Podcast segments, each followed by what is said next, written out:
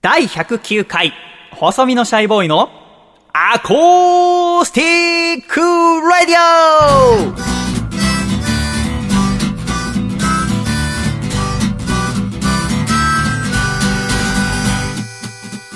シャイ皆様ご無沙汰しております。細身のシャイボーイ佐藤孝義です。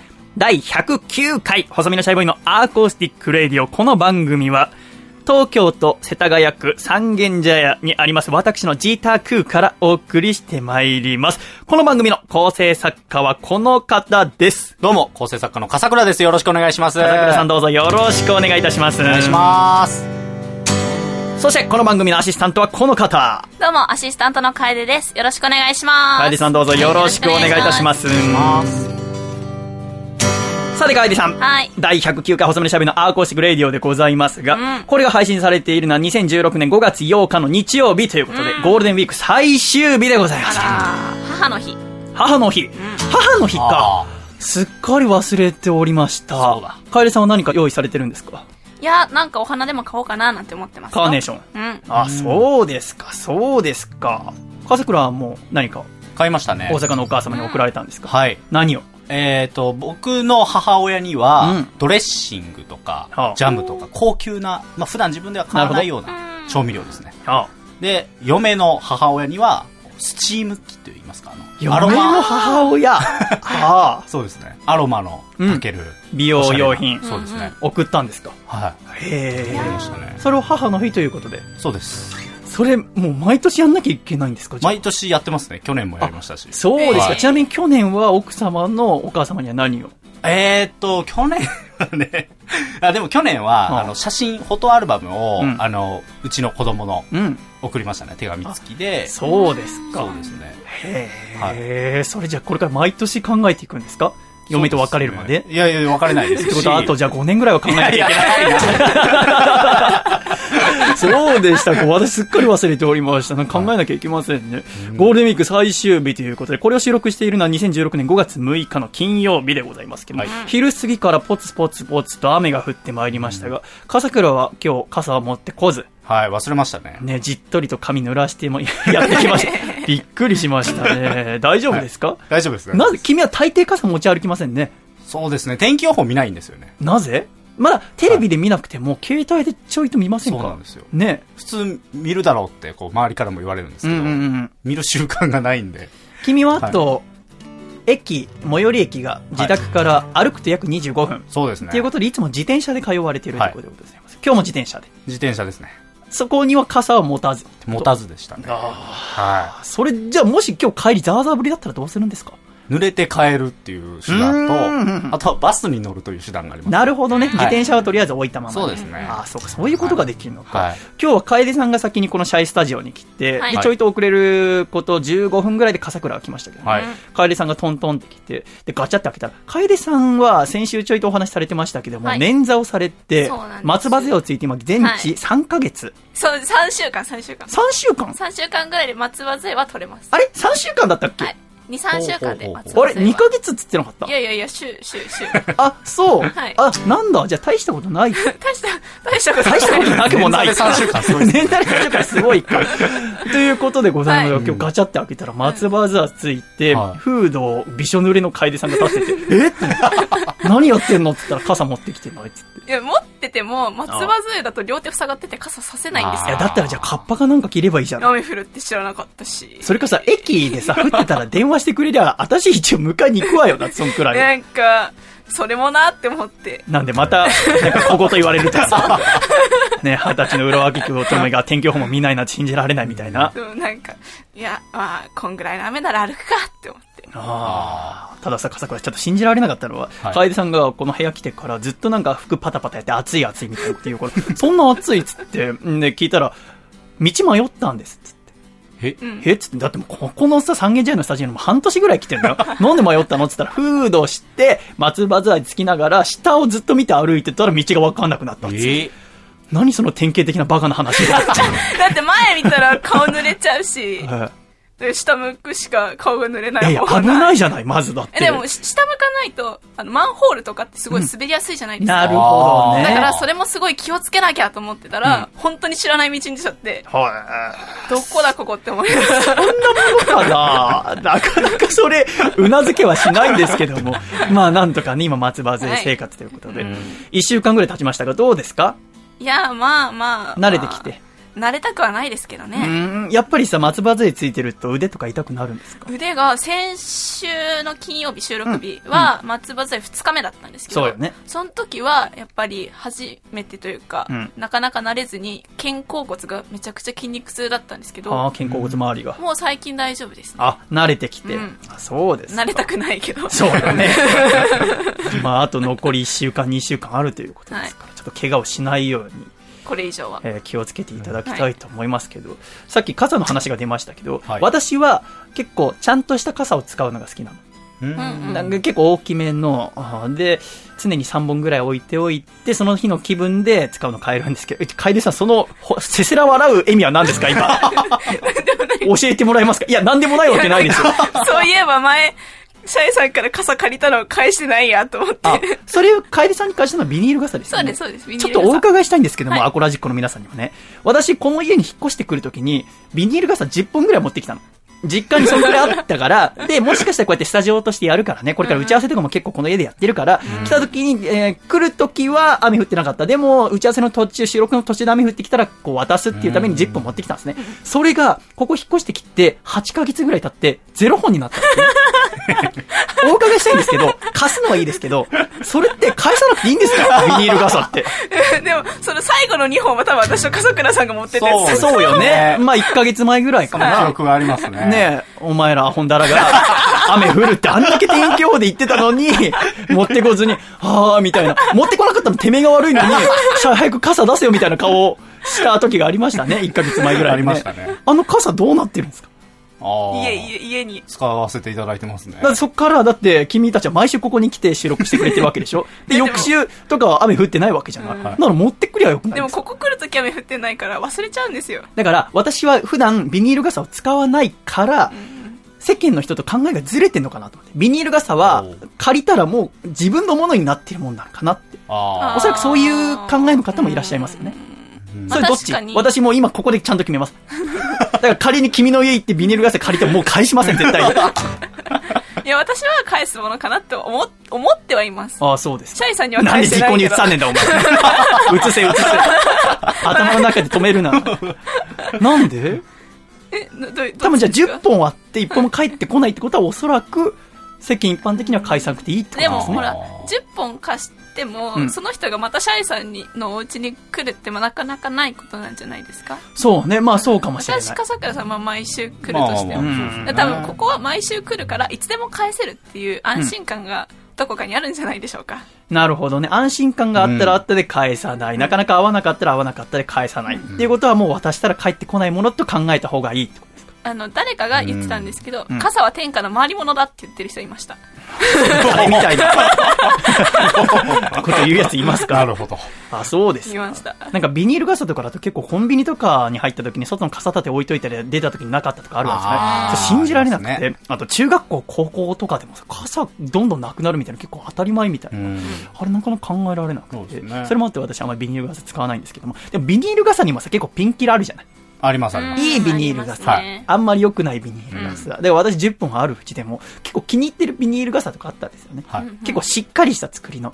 安いのだと100均で売ってるのがありますね。はい。美容院とか行くと、私がいつもお世話になっている表参道のヘレナとかだと、切ってる間に雨が降ってくると、傘プレゼントしてくれるんですよ。うん新品のやつが常に美容院に置いてあって、美容院ってそういうとこ多分多いと思うの。ありますね置いてあるとこ多いわよね。そういうのは結構、そんなに高くない。だからもう、捨てても罪悪感がないってことだよね。うん。だから、美容院側も気兼ねがしないようにわざと安い。でも新品の傘を置いてあると思うんだね。そっから、だいたい800円ぐらいのビニール傘もありますね。ありますしね。っかりしたやつ。はいもう、ワンプッシュ型でバサって開く、強い風でもある程度耐えるような傘。もう10本のうちにあったんですね。うんうん。どれも返ってこない。そうですよね。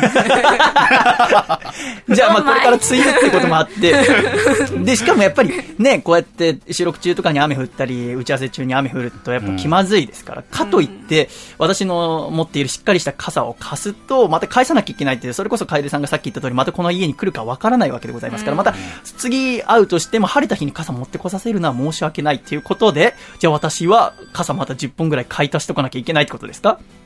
そうですね。あ、そうですか。わかりました。じゃあ、買ってきます。しれっとしれっと。あ、ダメだ。これ以上 喋ってると、手を出してしまいそうなので、えー第9、109回、細身のシャイボーイのアコースティックラジオ、今週も元気にお送りしてまいりましょう。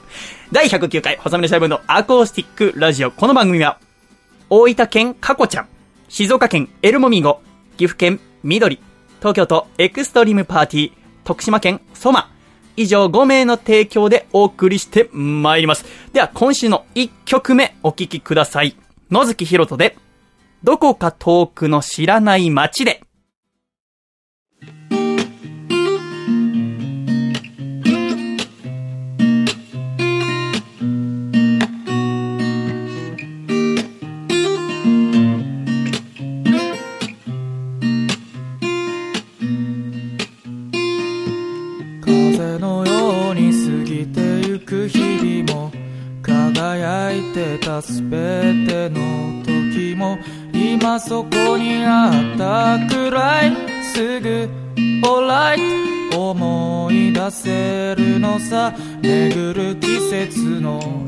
忙しさも君の下手くそな優しさも思い出す必要がないくらい。Alright 胸に刻まれてる。悲しみが夜を貫いて俺の横にそっと立ってるよ。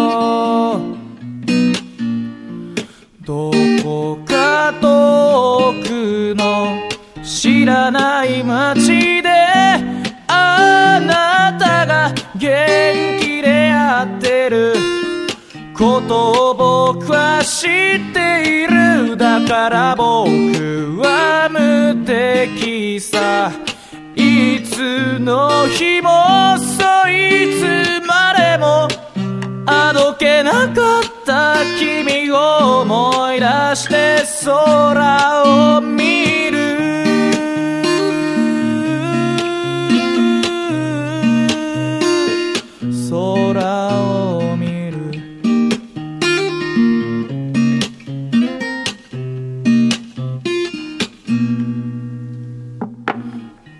風が頬を通り過ぎたら急に寂しくなってしまうよ。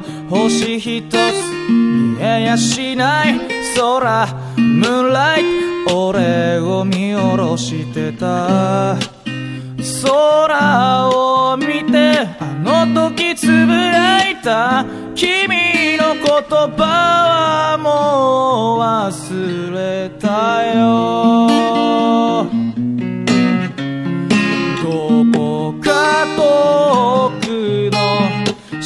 ない街へ行きたいな。誰も知らない。どこへ行ってみたいんだ。そして息をするのも。忘れるくらいにそいつまでも。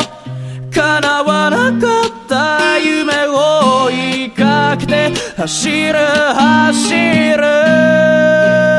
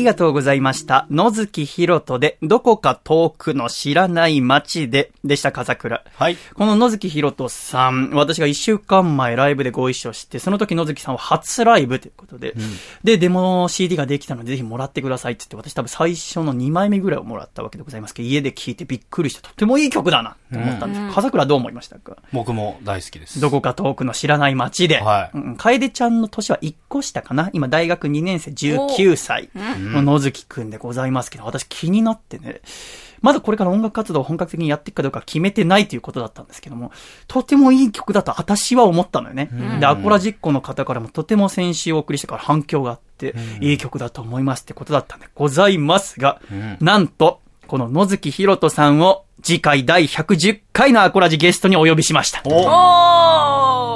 おー。ー。ということで来週、野月ひろとがやってきます。えやった初メディアというのでしょうか。ラジオということで。だからライブもほとんどまだやったことない。1回しかやったことない。は人前で歌った経験もほぼないという中、んちょっと気になるわよね。どんな子なのか。私もまだ15分ぐらいしか喋ったことないから、うん全然わからないんですけども、この野月ひろとについていろいろですね、探ってみたいと思います。来週。どういう音楽遍歴を辿ってきたのかとか、これからどういう歌手になっていきたいのかとか聞いてみたいと思います。ぜひアコラジッコの皆さんもですね、おそらく野月くんまだ誰かから質問されたこととかないと思いますうん。ぜひ、野月ひろとさんへの質問をですね、この一週間受け付けたいと思います。それをもとに、野月ひろととはどういう歌手なのか、どういう男なのかっていうのを来週、ぜひ、楽しみにしていただきたい。私自身もワクワクしております。ぜひぜひメールお待ちしております。では一旦、ジングルお聴きください。茨城県、ラジオネーム、LG さんからいただいた、細身のシャイボーイがお父さんと仲直りするホウホウ。お父さん、急に暑くなってきたからって、海パンやビーチサンダルを引っ張り出すのはまだ気が早いって。せーの。細身のシャイボーイのアコースティックレディオ。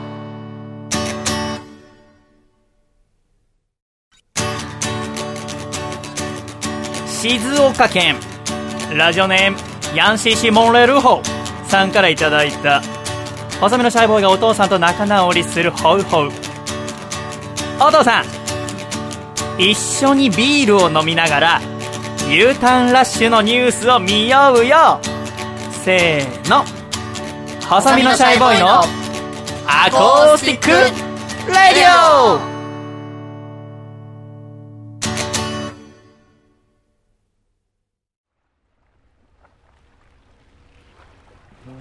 シャイ第109回細身のシャイボーイのアーコースティックレイディア改めましてこの番組は細身のシャイボーイと笠倉と。楓で、よお送りしてまいります。どうぞよろしくお願いいたします。ろしくお願いします。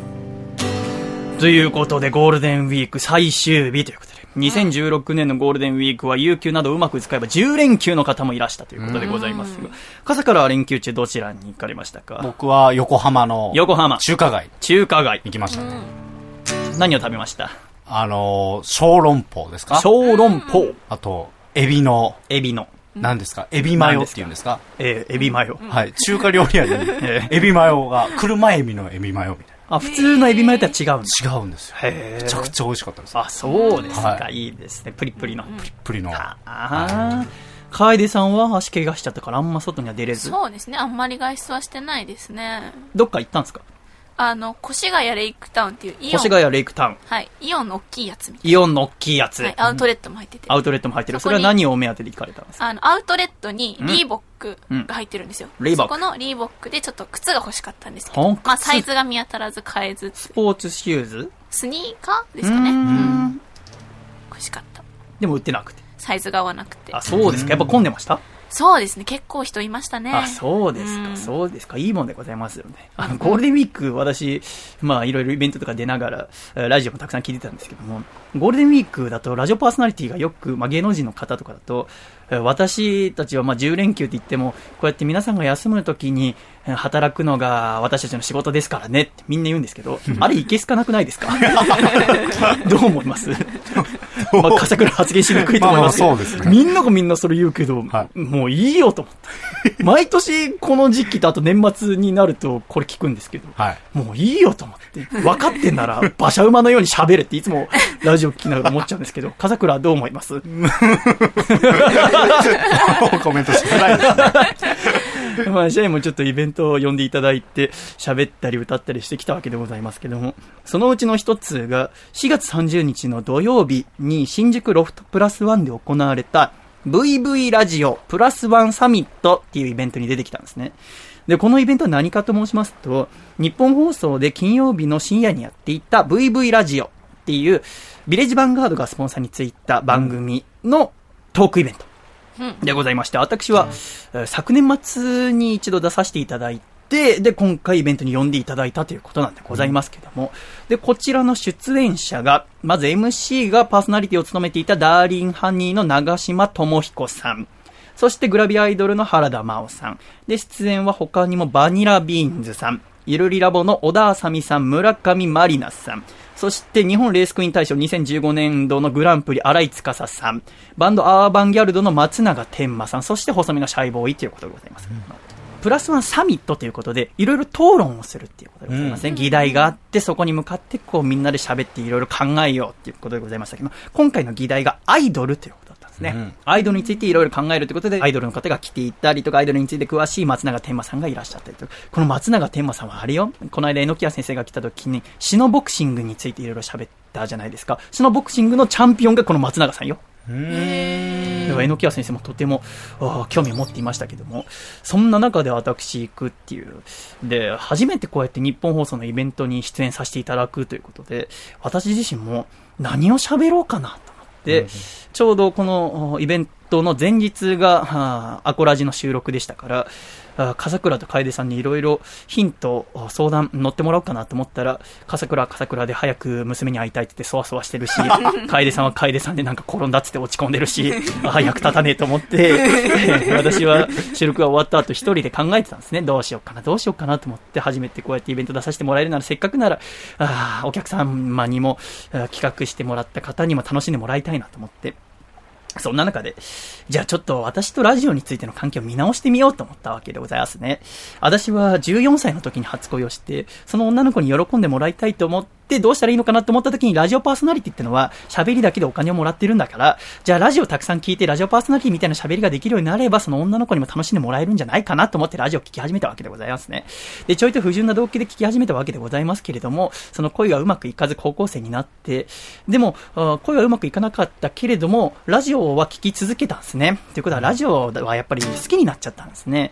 で、ラジオを聞き続けながら高校生になって、私はその時横浜東塚に住んでましたけれども、東京の高校に通うようになって、遅刻したくないから、朝ちょいと早めに学校に通うようになったんですね。で山手線の田町駅っていうところに学校がありましたけども、で、大体ホームルームが始まる1時間前、そこまで行かなかったかな、50分前ぐらいに着いて、いつも早めに学校に入ってたんですけども、あまり早く入ってもやることがない、面白くないってことで、田町駅にあったニューデイズで漫画を立ち読みしてたんですね。で、その中で一番興味を持ったのがヤングジャンプですね。で、ヤングジャンプを毎週木曜日になったら読んでいて、で、そこで、えーグラビアを見て朝元気になって、これから学校頑張ろうって言っていつも言ってたんですね。で、意外とそれも大切なもんでございまして、それでヤングジャンプに興味を持って、えーそこから5年後ぐらいに榎谷勝正、あ日々ロックとヤングジャンプで出会って今音楽をやってるわけでございますから、私がお腹悪いってのも、あながち悪いことだけじゃなかったななんて思いますけれども、そんな中で、えーグラビアがどんどん好きになっていって、17歳の時、私が高校2年生の時に、そのヤングジャンプのミスコンみたいな、あーコンテストで準グランプリになったのが今回共演させていただいた小田あさみさんなんですよね。小田あさみさんかて。で、えーそんな小田あさみさん、同い年で、私大好きで、初めてグラビアの DVD 買ったのも小田あさみさんでございましたけども、で、そのままずっと誰ともお付き合いすることもなく二十歳ぐらいになって、ちょうど楓さんぐらいの年の頃に、えー私はグラビアアイドルのブログを毎日30個ぐらい読んでたんですよね。なんか、あー女の子とメールすることもなかったんだけども、それブログ読んでると女の子の書く文章だったりとか、日常がちょっと分かって私は嬉しかったのよね。で、そんな中で、えー特に好きだったブログを書いていたのが、同い年の原田真央さん。今回共演させていただいたわけでございます。で、原田さんの、あだから21歳ぐらい、ちょうどデビューぐらいからずっと読んでいて、で、今回初めて共演させていただくっていうことで、私はアイドルに対してそんなに詳しくない。で、グラビアだけは好きでずっと見続けてるんだけど、私なりの流儀というか、えールールとしては、そういうブログとかにコメントしない。で、その後に後々ツイッターとかいろいろ出てくるけど、そういうとこにもコメントしない。イベントにも行かない。なんか、そこまで行くと、あ私はなんか、思いを巡らしすぎてしまう。もう、学業が本文ですから、学業がおろそかになっちゃうっていうことで、読むだけ、まあ30分読んでる時点でちょっとおろそかになってんじゃねえかなと思うんだけども、私はそこには手を出さないってことで、イベントにも行かないっていう中で、ただその子たちが DVD 出したり、写真集出したらなるべく買う。えー、雑誌のグラビアに出てたらその雑誌買ってアンケートにそのグラビアが良かったですって書いて送るっていうことで私なりの応援をするっていうのが私のルールだったんだけども、今回こうやってイベントで一緒になるってことで嫌顔にも喋んなきゃいけないっていうかちょっとドキドキしてたんだね。で、しかも私はあ女性と喋ることができないからって言って、そこに癒しを求めていたグラビア。で、あり、えー、初恋の女の子と喋るために気合いめてラジオ。で、特に一番好きだったのは、クリームシチューのオールナイトニッポンっていうのが好きだったんですけども、この、VV ラジオっていうもののディレクターさんは、クリームシチューのオールナイトニッポンで一番長くディレクターをしていてたビーチさんっていう方。で、しかもこのイベントには、日本放送大好きな人は知らない人がいないっていう松尾さんっていうディレクターもお越しになっていて、それはクリームシチューの番組の一番最初のディレクターですけども、っていう中で、僕は何ができるのって思ったのよね。このアイドルさんがたくさんいる中でアイドルについて喋んなきゃいけない。私はそんなにアイドルについて今の段階で詳しくないっていう中で、私は何を求められてんのかなと思いながらずっと言って、うーん、どうしたもんじゃろのと思ったんだけども、まあ、これは僕が最近考えた言葉なんだけども、どうしたもんじゃろのと思いながら、あの、ちょっと考えてて、で、ちょうどだから、ラジオ聴き始めた15、6歳の頃を思い出してた時に、クリームシチューのオールナイトニッポンっていうのは、オープニングでクリームシチューのお二人が喋っていて、で、途中、20分くらい喋ったら電話が鳴るの。プルプルプル、プルプルプル。で、ガチャって取ると、リスナーが出るのね。で、私は神奈川県のラジオネーム何々です。つって喋って、で、クリームシチューのお二人と喋ってる途中で、クリームシチューのオールナイトニッポンってタイトルコールをするっていうコーナーがあったの。それは上田さんがオールナイトニッポン大好きでタイトルコールするのが夢だったけど、それをリスナーが横取りしちゃうっていう流れが毎週あったの。私はそれが大好きでね。で、その企画をしたのが松尾さんって方なのね、初代ディレクターの。で、私はそれずっと聞いていて、学生時代。で、しかも途中から、その電話口に出た普通の素人さん、リスナーが、どれだけ面白いこと言えるかっていうコーナーになってたのね。有田さんがお笑いの先生として、急にいろんなことを振って、それについてリスナーがなんかうまく答えられたり、答えられなかったりする中で、ああ、もう全然ダメって言われたり、リスナーからもそれを聞きながら、あ、また有田そんなこと言ってる。ああ、またリスナー面白いこと言えなかった。みたいなこと言うコーナーがあったのよね。私はそれいつもすごい憧れていて、自分ならもっとうまく言えるんじゃないと思って、毎週出てくるリスナーの名前と年齢といったこととか、で、またこういうふりをされて、こう答えて、えー、良くなかったって言われたとか、全部ノートに書いてて、で、自分だったら、じゃあここはこう答える、こう答えるって、そのコーナーが終わる2年、うーん、今日ぐらいずっとノートつけてて、でも、一回もメール送んなかったの。っていうのは、自分は面白いこと言えるって思ってたんだけど、育児がなかったんだよね。勇気がなくて、もし電話して仮に採用されて、えー、そこで電話口で喋った時に、えー、僕が一番クリームシチューのオールデット日本をたくさん聞いてる録音を MD にして何回も何回も週に10回20回聞いてたけど、そこで出て面白くないってなったら、自分は初恋の女の子と結ばれることもなかった高校生になっても誰も女の子の友達もいないラジオばっか聞いて、でもラジオをたくさん聞いてるってことだけは自分の中で一つの、うん、ちっちゃなプライドとしてあった。だけど、それを応募してもし喋ってみてつまんなかったら、自分のその唯一のところでさえ面白くないと思われてしまう。面白くないということが確定してしまうっていうのは怖くて、結局電話できないまま番組が終わって、ずっと番組が終わってからもう7年とか経つのかな。ずっと僕悔やんでて、電話すればよかったんじゃないと思って、もしつまんないってそこで確定したとしても、それが自分だってことで一つ納得できたんじゃないかな、みたいなモヤモヤがあった中で、今回こうやって、クリームシチューのオールナイトニッポンのディレクターをやっていったお二方が見てる前で、笑いを取ってみたいと思ったんだよね。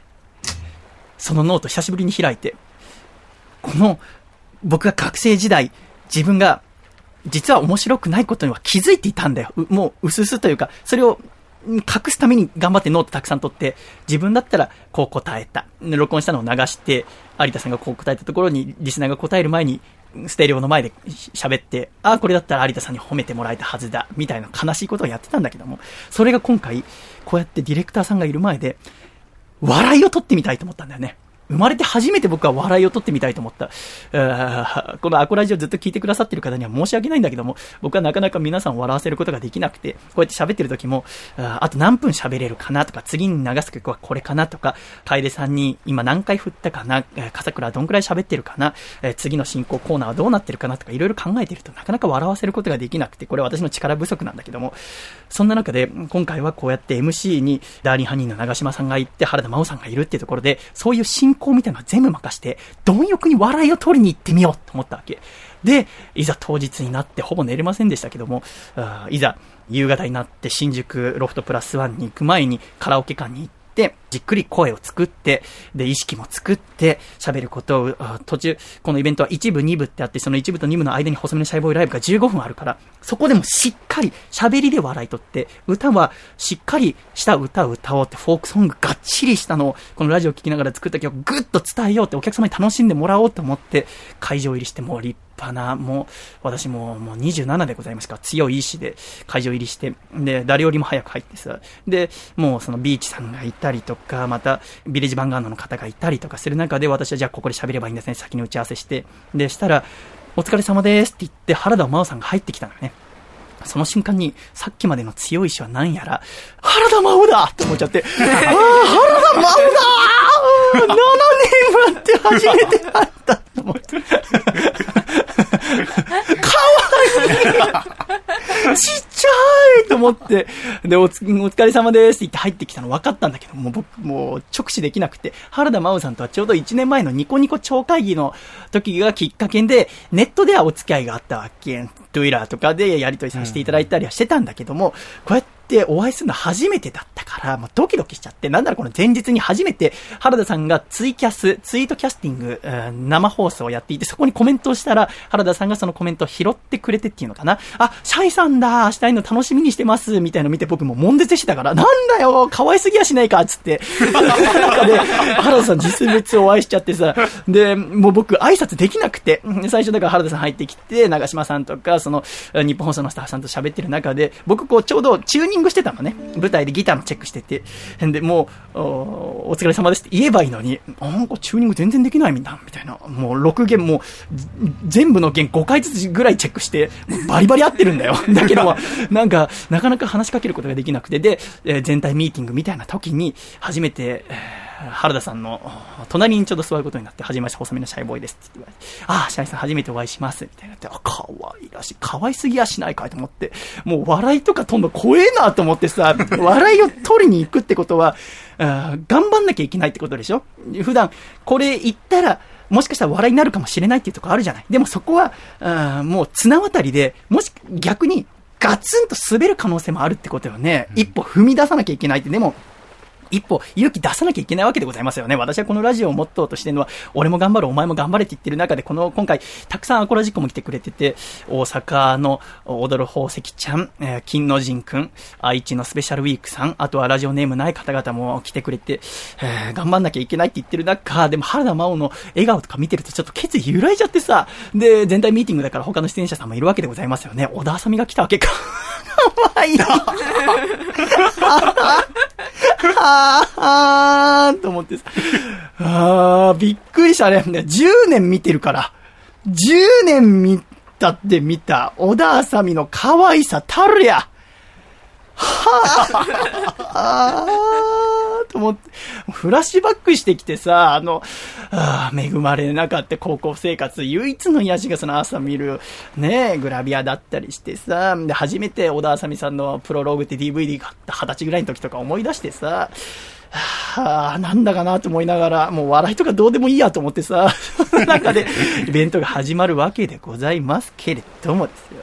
で、今回アイドルがテーマということで、私は、あどうしようかなと思ったわけ。その原田さんのことずっと前から応援してました。小田あさみさんのこと17歳の時から好きでしたっていうのを言おうか言うまいか迷ったんだけど、やっぱラジオっていうのは、あ嘘がつけない、そしてラジオの前では嘘をつかないっていうのも一つのモットーとしてやってますので、もう何も隠さずに、15歳の時からの思いを全て吐き出そうと思って、イベントに臨んでまいりましたので、ライブの様子など少しだけ録音してまいりましたので、それをお聞きいただきたいと思います。4月30日、シロフトプラスワン、ウェブラジオプラスワンサミットの様子でございます。客席で社員を応援するつもりで、ぜひお聞きください。では、どうぞ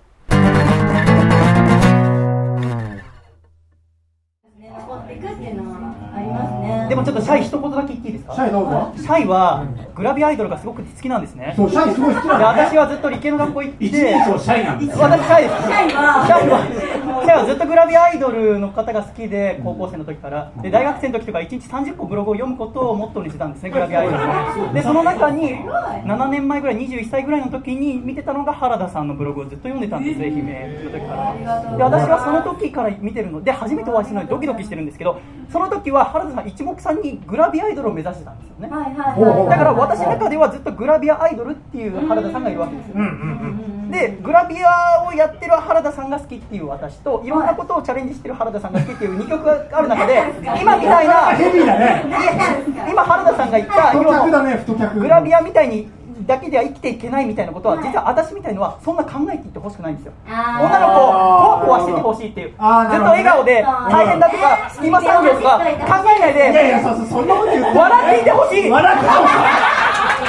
なんで今のこの遠いかもしれないけど。今なんでこの日本は女性が素直に笑えるアイドル業界になってしまうのか。そうだ、そういうところを松永さんとかに助けてほしい。松永さんは。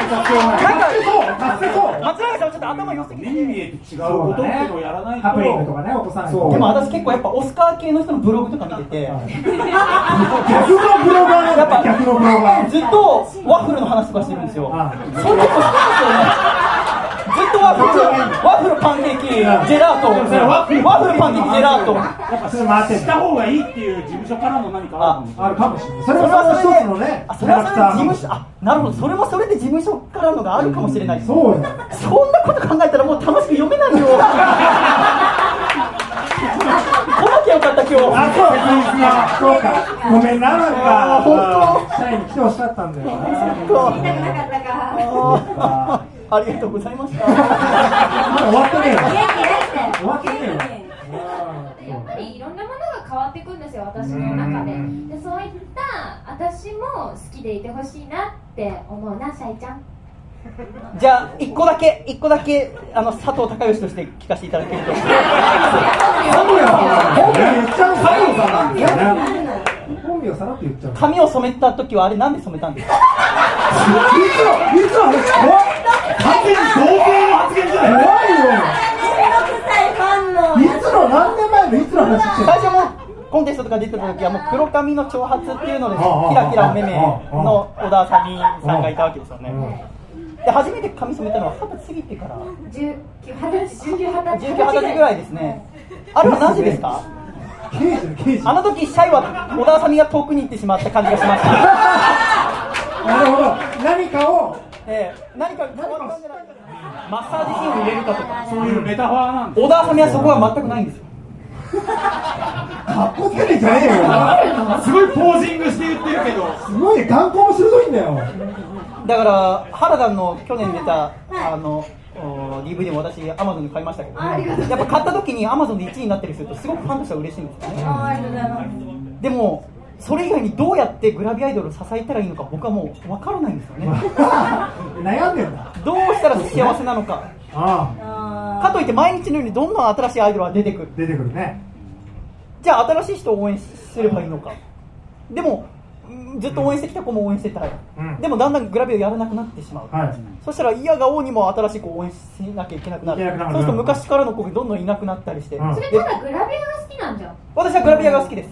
その子が例えば原田さん、小田が好きなわけじゃないでしょ？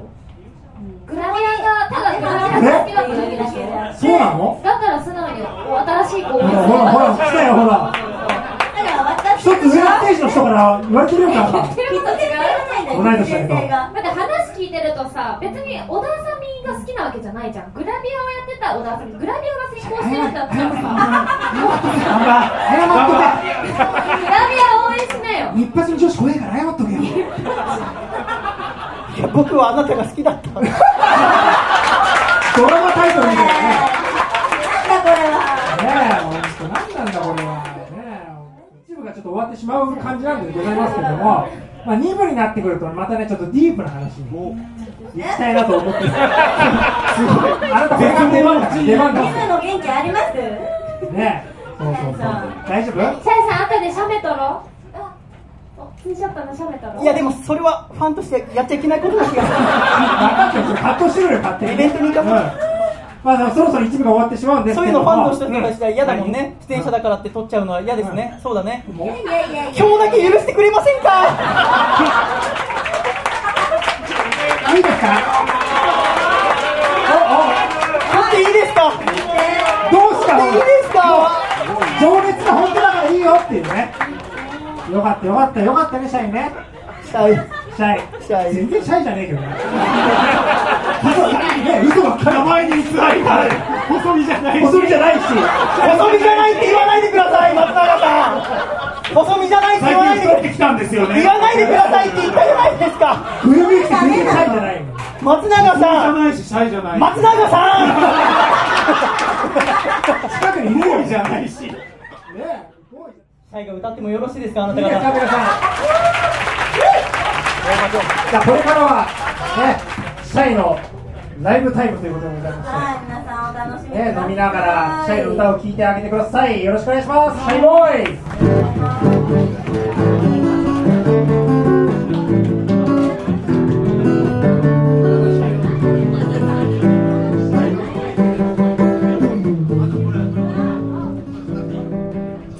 皆様こんばんは細身のシャイボーイと思います。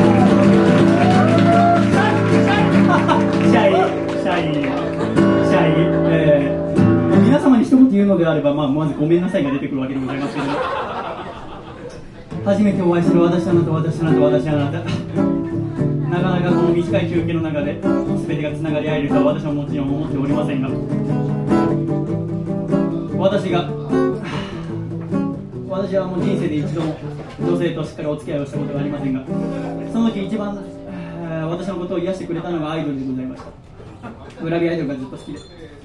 ただそれが正しかったのかどうかっていうのは今ちょっと揺らぎかけてありますけれども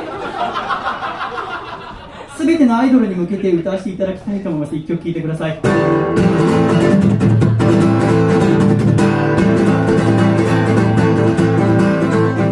僕は本当に嫌なやつだなヘドが出るほど。心の中いつも真っ黒黒でたまんない。いやいや好きなあの子が好きな男は僕じゃないことが耐えられなくてずっとうじうじうじうじ悩んでいるのさ。僕の何がいけないの問いただしてみたいけれどあまりにも心当たりが多すぎてなんだか辛いや。それじゃたった一つだけ願い事を聞いてよ神様。僕の声を叶えてなんてずうずうしいことじゃないから。見てもあいつ見ても愛しいあの子僕のことなんか見ちゃいない負け惜しみで神に祈るよアイドルの恋がうまくいきませんよ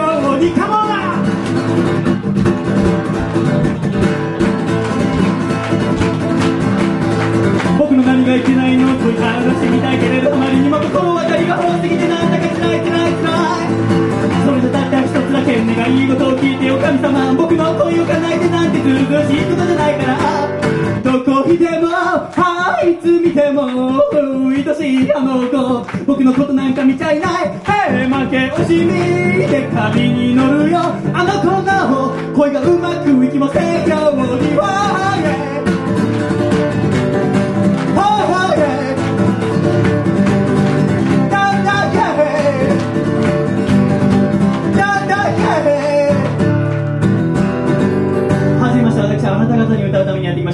した細身のシャイボーイと申します。どうぞよろしく。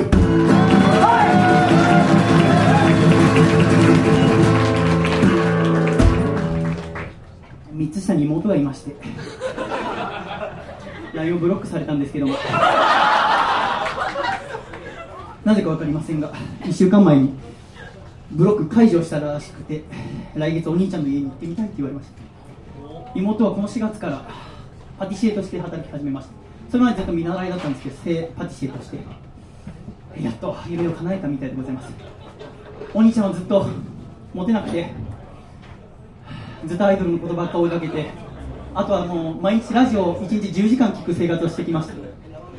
そんなラジオのイベントでこうやって皆様と会えてアイドルに対する概念を変えられて明日からどうすればいいのかわからないことでございますが一つだけ言うのであれば妹に幸せに暮らしててほしいって私は思うんです。私アイドルを見るときに最近10代の子が見るときに妹のことをよく思い出します。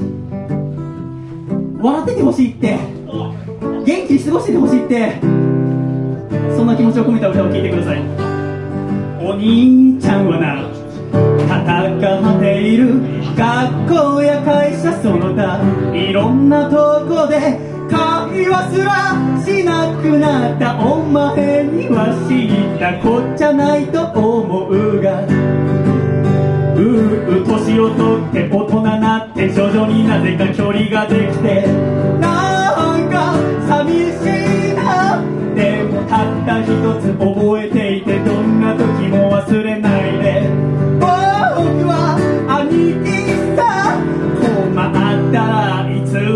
頼ってくれ。もう分かっておくれよ妹よ。この世でたった一人の兄弟なのさ。分かってくれるな。妹よ。お兄ちゃんは常に味方でいる。お兄ちゃんはな心配をしている。最近塞ぎがちなお前のことを昔はくすぐりゃすぐ笑ったが今じゃそういうわけにはいかぬ。女心なんてわからないよ身内はなお一層だよ。ケーキ買ってくるか？モンブランが今も好きかどうか知らないけど。こう笑っておくれよ妹。くと家の中が暗くなるから。笑ってくれるな。妹よ。アンニュイなんてまだ似合わないぞ。笛曲の間ではございますが。私の本当のことは歌の間しか言いません。ラジオ聴きながらくっつけたこの曲。本当のことをラジオ。歌歌っていただいただけ。春菜真央さん小沢さんにを僕は本当に愛していた。いつか前どこか嫁ぐ時は早めに知らせておくれよ。準備がいるから相手にケチつけることはないができれば社より年下がいいな。兄貴面したいからまだそんな日来るなんて思えないけどもう分かっておくれよ。妹よ。かっこいい兄貴にはなれなかったけれど分かってくれるな妹よ幸せを願っている。笑っておくれよ妹よこの世でたった一人の兄弟なのさ。笑ってくれるな。妹よ生まれて死ぬまでずっと何一つ変わらないよ。忘れるな兄ちゃんは常に味方で。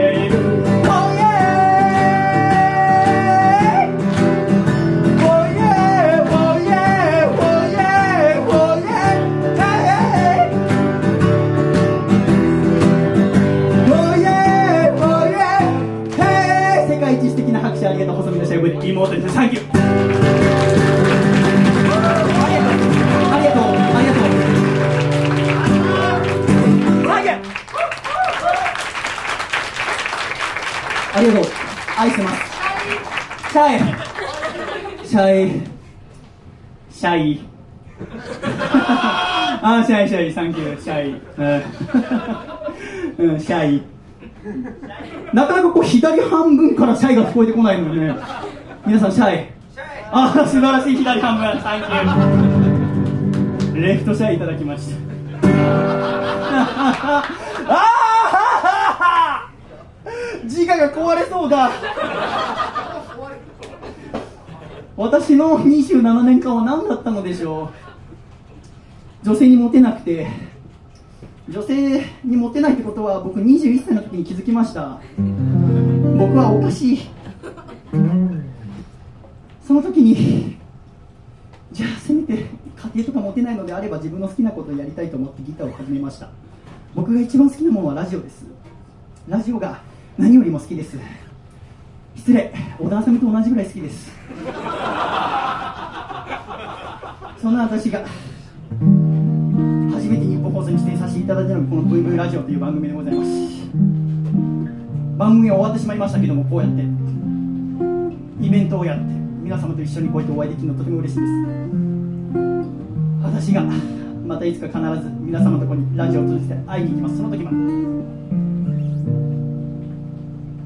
何とかして覚えていてくださいね。私のアイドルと同じぐらい大切な友人の歌を。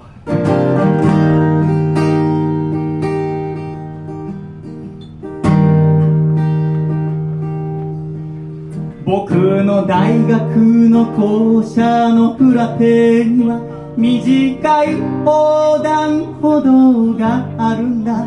めったに車も通りゃしないのに赤信号の長いことを誰もがお構いなしと渡る中あいつは青になるのを待っていた。なんとなく理由を尋ねてみたら得意げに教えてくれた。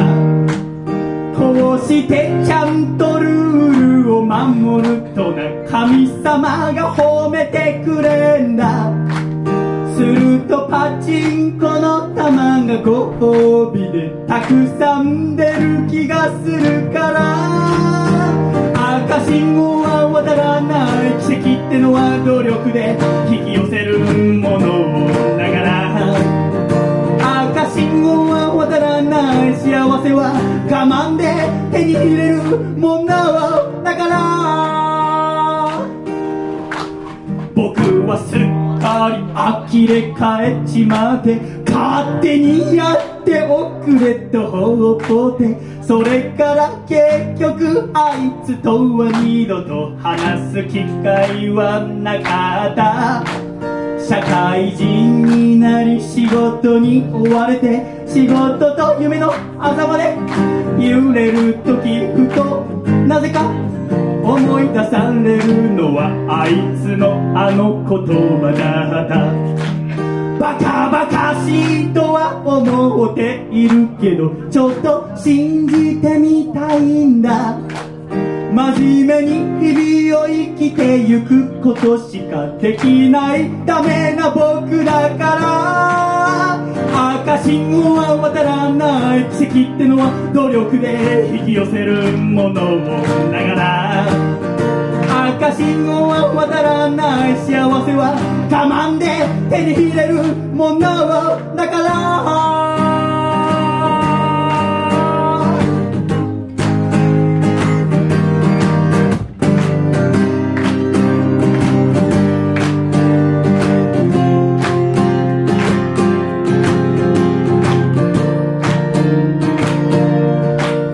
あいつが事故で死んだと知ったのは12月の寒い夜のことだったラジオのニュースで流れた名前に夕飯の手が止まった何が原因かと調べてみれば酒を飲んで車を走らせた。そして赤信号の交差点の中へ突っ込んでしまった。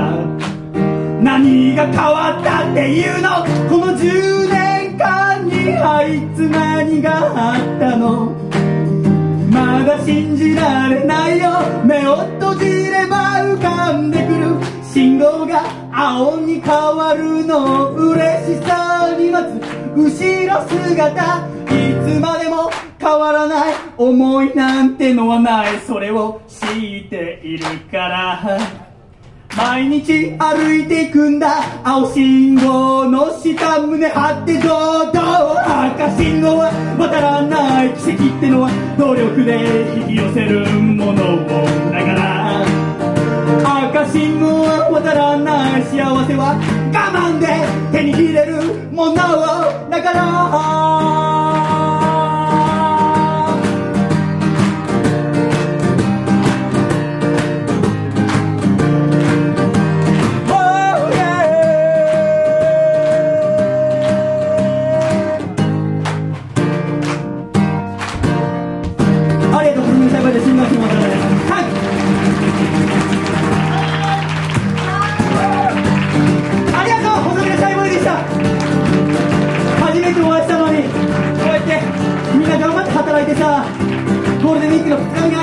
幸せなんだ。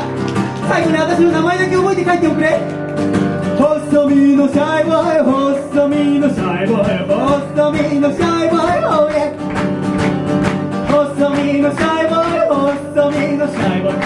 今ふと思い出したんだけどこの後2部も僕いるんだ。なんかこの後も帰ってコアに合わない感じなったけどでも幸せなことだよね。お別れすると思ったらまた会えるんだもん。じゃあ最後にさシャイボーイの部分を叫んでくれないか？細身の細身の細身の Oh yeah. Oh oh oh. 細身の細身のちょっと相談してもいい？このぐらいの声だと多分主催者の方が後半はシャイ呼ばなくていいやみたいな感じになりそうな感じがしてきたわけ。皆様の声でなんとかシャイがいた方が楽しくなるんじゃないかっていう間違いでも構わない。この世は何が本当か何が嘘かなんて僕さっきの前半の話聞いて分かんなくなってきちゃった。でもさ一番信じられるのはさこの声の大きさだけだと思うの。みんなの鼓膜を震わせる。ラジオも熱量も一緒。みんなのシャイボーイの声を聞かせてくれ。細身の。細身の。細身の。Oh yeah. Oh oh oh. 細身の。細身の。皆さんのこと愛しております二部もよろしく細身のシャイボーイでしたさよなら。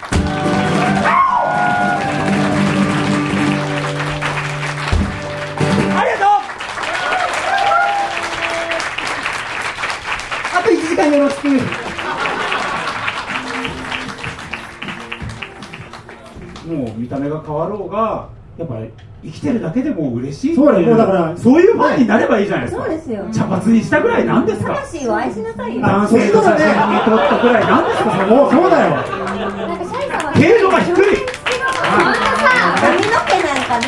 レベルが低いよだって小田さんが変わっちゃった変わっちゃった。じゃあ小田と原田どっちが好きなんだって話だよさっきから そう本当そうこれ聞いちゃう関係ですかそうどっちが好きなんだって話ですよボロ出てきたな。違うんだよな。違うんだって。僕は小田も原田もどっちも好きなんだよな。同じようにね。原田のブログを読んだ時は原田が好きで小田はそれで DD って言われて違う DD っていうのとは少し違う気がするんだどうしたどうした DD っていうか一個の切り替えがしっかりしてる方な気がしていて私は1個しかないんだシャイはシャイは1個しかなくてその一瞬一瞬にでもなんか今話を聞いていて確かに自分の言っていることとやっていることが矛盾してるなっていうのはなんか感じてきました。感じてきた？なんか聞いてるとシャイさんはその何か見返りを求めてる気がすごくするんですよね。おなんか上下お普通の愛だなって。というと？やっぱりその人間関係の普通の恋愛でその一番最上級がもうその人が生きてるだけではいはいっていうのとさっきうんアイドルとね重ねられてたと思うんですけど普通その恋愛だったら見返りってみ求めないんですよ。うん。なるほど。存在してくれるだけで存在してくれるだけでっていうのがその一番の愛情なんですけれども、うん。シャイさんはなんか、ね、僕のちょっと思ったものと変わったとか、求めてるものと違うとか、ねえなんか。つけてますよねあのあ結果いいぞいいぞ。サミットっぽくなってきたぞ。おっしゃる通り。しっかりしろ。よ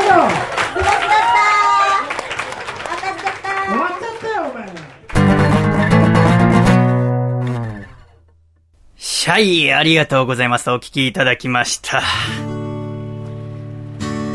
いかがでしたか、楓さん？すごいですね。っていうのをやってきたわけでございますけれど。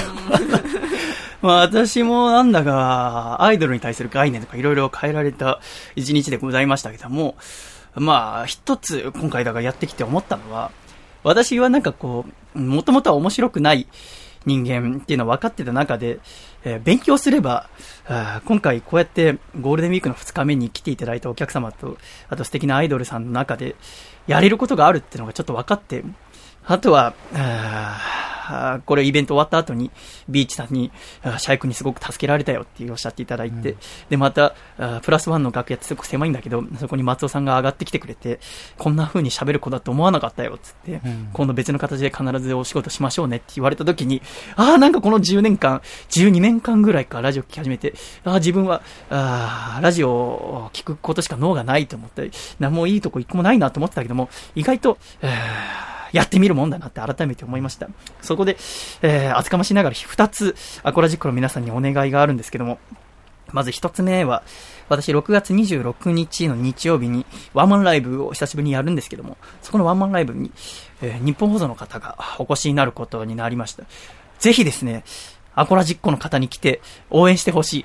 えー、それをイベントは、ワンマンはおそらくそんなに喋らずに、ひたすら音楽に、ひたむきに歌うってことにおそらくなりますけども、ぜひですね、やっぱり、まあいろいろ今回のイベントを見てくれたお客様の中でも、チケット予約してくださってる方とかいるんだけども、やっぱり一番この、ラジオ聞いてくれてる人が客席にいてくれると私も安心。まあ安心とか言ってるのはこうエンターテイナーとしてどうかと思うんだけど、それでもやっぱり正直アコラジックの方がいるとすごく安心するんだよね。ぜひ応援しに来てほしいってことと、あともう一つは、えイベントの中で小田あさみさんと一緒に写メ撮ろうみたいなことになって、私はファン的にはダメだと思ったんだけども、楽屋に上がった時に小田あさみさんが、あ二人で撮りましょうって言って撮ってくれたのね。で、原田真央さんも撮ってくださって、原田さんはご自身のツイッターに写真上げてくれて、私はそれダウンロードして一緒の宝物にしようと思ったんだけども、小田あさみさんアップロードしないわけね。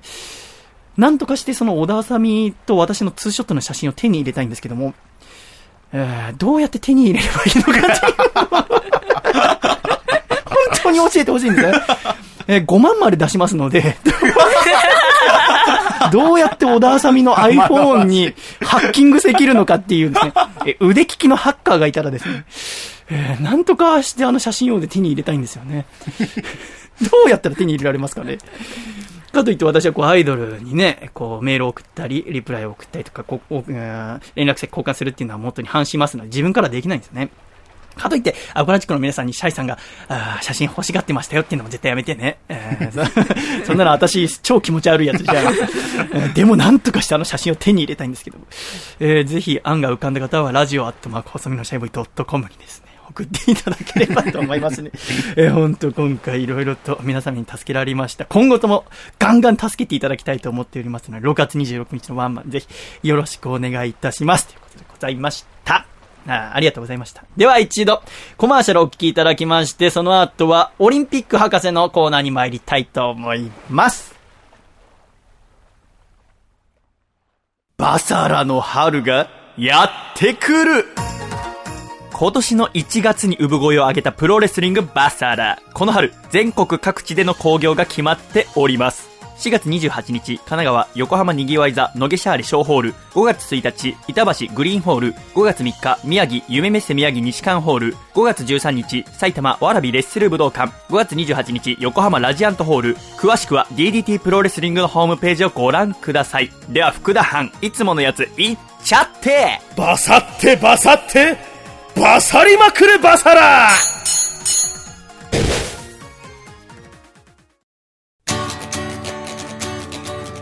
大阪府ラジオネームパロさんからいただいた細身のシャーバーがお父さんと仲直りするホウホウ。お父さんパティスリー涼子のシュークリームを食べて人生が560度変わったって言われても度が過ぎて笑えねえよせーの細身のシャイボーイのアコースティックレディオ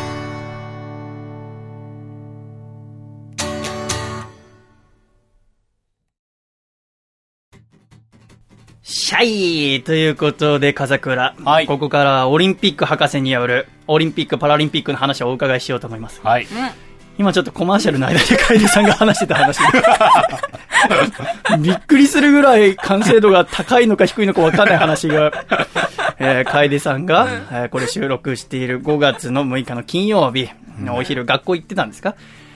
学校行ってて、おお腹減ってパンが食べたいと。美味しいパン屋があるんです。ああ、学校の近くに、横浜に。で、美味しいパン、そこのチョココロネだの、なんだの、焼きたてのが食べたいよ、つって、松葉つけ、つきながら、あ小雨まだ降る前ですか、に行って、美味しいパン食べてやると思って意気込んで行ったら、えーお店は混んでましたか？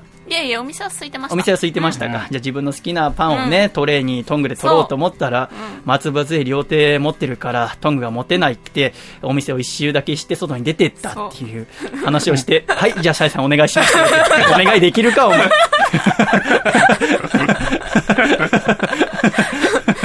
何ですか、その私今日、、今日絶対この話誰かにしなきゃと思って。コボちゃんでもそんなのほほん話載せません。はい、じゃあ、博士お願いいたします。はい今日は何のお話を？今日はパラリンピックについて。パラリンピックについて。そうなんです。ちょっとパラリンピックってふわっとしたイメージしかなかったんですけど。ああ、そうですか。そう、なんか、なんかどこまで知ってますかパラリンピックって。どんな競技、どんな競技というか。うんうん、なんか、イメージとして、うんまあ私の中では、まあ、障害者スポーツの一番すごいのがパラリンピックかなぐらいのイメージだったんですけど、ほう。なんか他にありました？てか、パラリンピックって見てました？オリンピック過去の。ロンドンとか、北京とか。私は全然見てない。ただ、あー東京オリンピックが決まってから、新聞にすごくパラリンピックの特集をされることが多くて、うんで、ロンドンオリンピックですごく収益的にも集客的にも成功したっていうところで、そうなん。私はちょっとだけ知るようになりました。笠倉さんは？僕も全くと言っていいほど見たことがなかったですね。うんなんか、うんあの、私もパラリンピックの競技自体はそんなに見たことなくて、うんただ、オリンピックの後に開催されてるっていうのは知ってたんですよ。そうね。開会期式とか閉会式もオリンピックと別で、オリンピックが完全に終わってからパラリンピックが始まるんですよ。なんかちょっとそれって変だなって思ってて、なんかどうせやるなら同時でやった方が熱が高まるんじゃないのかなって私はちょっと思ってたんですよ。はパラリンピックってあまり見る人いないから、同時にやった方が盛り上がるし、なんかオリンピックが終わってちょっと熱が冷めちゃってるところでパラリンピックやっても、はあ新しく見る人っているのかなってちょっと思ってたんですよ。確かに一回盛大に閉会式をやるからね。そううんオリンピック。お終わったんじゃないのってなっちゃうんですよ。うんうんうんただ、そのなんで同時にやらないのかって調べたら、はあ、理由があるんですかそう、主催してる団体が別なんですよ。実は。へえ。そう、すごく同じに見えますけど、IOC じゃないの？IOC じゃないんです。パラリンピックは国際パラリンピック委員会、IPC。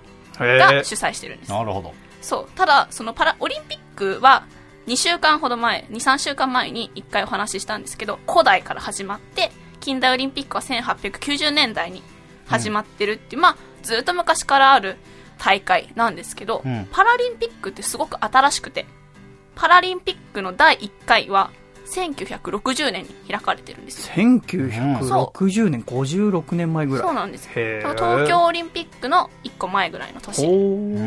まあ、あのその前の、まあ、原点というか、うんとしてあの初めて障害者スポーツの国際大会が開かれたのは1924年なんですけど、1924まあ、それも年1900年代に入ってからね。まだですから、100年経ってないんだね。そうなんですよオリンピックなんかと比べたらもう全然新しいんですね歴史がなるほど。なるほど。でしかもそのパラリンピックが初めて開かれた1960年はまだ IPC 国際パラリンピック委員会はできてないんですよそうよね。そう、あの、ただ、あの、なんですかね、障害者団体っていうのはいろんな団体があって、そこの団体がおのおの、あの、まあちょっとスポーツ発展させましょうっていうので、協力し合って、当初は国際ストークマンデヒル大会っていう名前で始まったんですよ。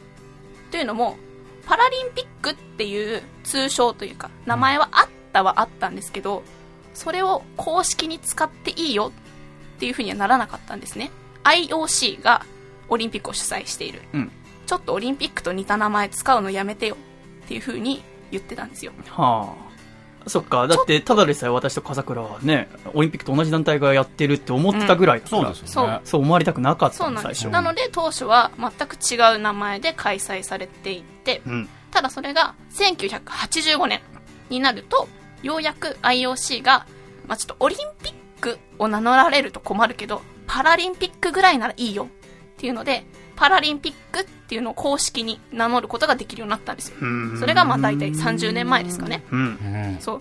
で、まあ昔からあったパラリンピックっていう通称は、パラプレジアっていうつい麻痺者という意味と、はあオリンピックを融合させた、まあ造語なんですけど、うんまあちょっとそれも、パラリンピックをより発展させるためには、つい麻痺者っていう意味よりも、もうちょっとこう、違う意味を込めた方がいいんじゃないのかなっていう議論も85年に起こりまして、は今使われている解釈と一緒のパラレル、もう一つのオリンピック。パラレルオリンピックで、うんうんうんうんあの、パラリンピックっていう、はまあ、なるほど解同じ P のだしそうなんですねあ。。IPC そのまま使えるっていう。あ IPC はまだこの時ないんです。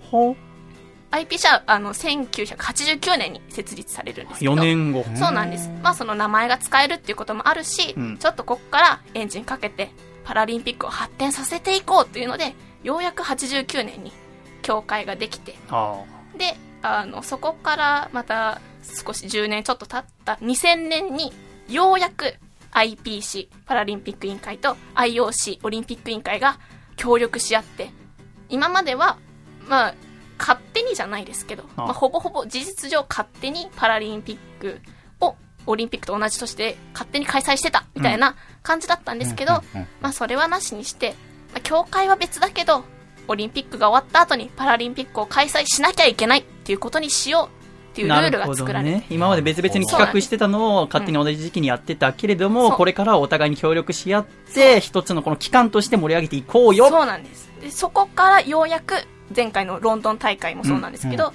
こう世界最高峰のめちゃくちゃすごい大会にしていこうよっていう風に2000年ぐらいからなって、はあ。そこからすごく発展してるんですよ。ロンドンでは夏20競技行われてそうなんです。であのチケットはもう売り切れるぐらい、うんそうなんです。すごくあの反響というか、すごく盛り上がってまたあのリオでもちょっと期待されてるっていう部分もありましてそうよね。そう20競技あるんですけど、うん。オリンピックあの、まあ、ロンドンでは。はい。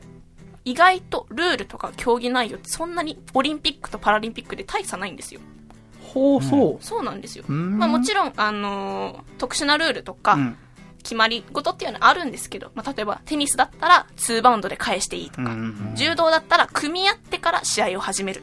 とか、もちろんこうちょっと特殊なルールはあるんですけど基本的にはあのオリンピックのルールを知っていればパラリンピックも楽しめるぐらいの大差のないルールになっていてで国際パラリンピック委員会が持っているホームページとかウェブサイトがあってそこにすごくあの競技の歴史とか選手とか詳しく載ってるんですけどはあ。そこで見つけた面白いものがあって面白いもの。そうなんです。ビデオっていう欄があって。ビデオ？そうなんです、うん。でそこをクリックしたらいろいろなまあ競技の映像だったりとかがあのたくさん並んでいて、まあ、多分おそらくなんですけどパラリンピックをこうより発展させるために映像でも伝えようっていううん。意図があってだと思うんですけどその中で陸上選手男性女性それぞれに行ったインタビューがの載ってたんですね、うん。ビデオで。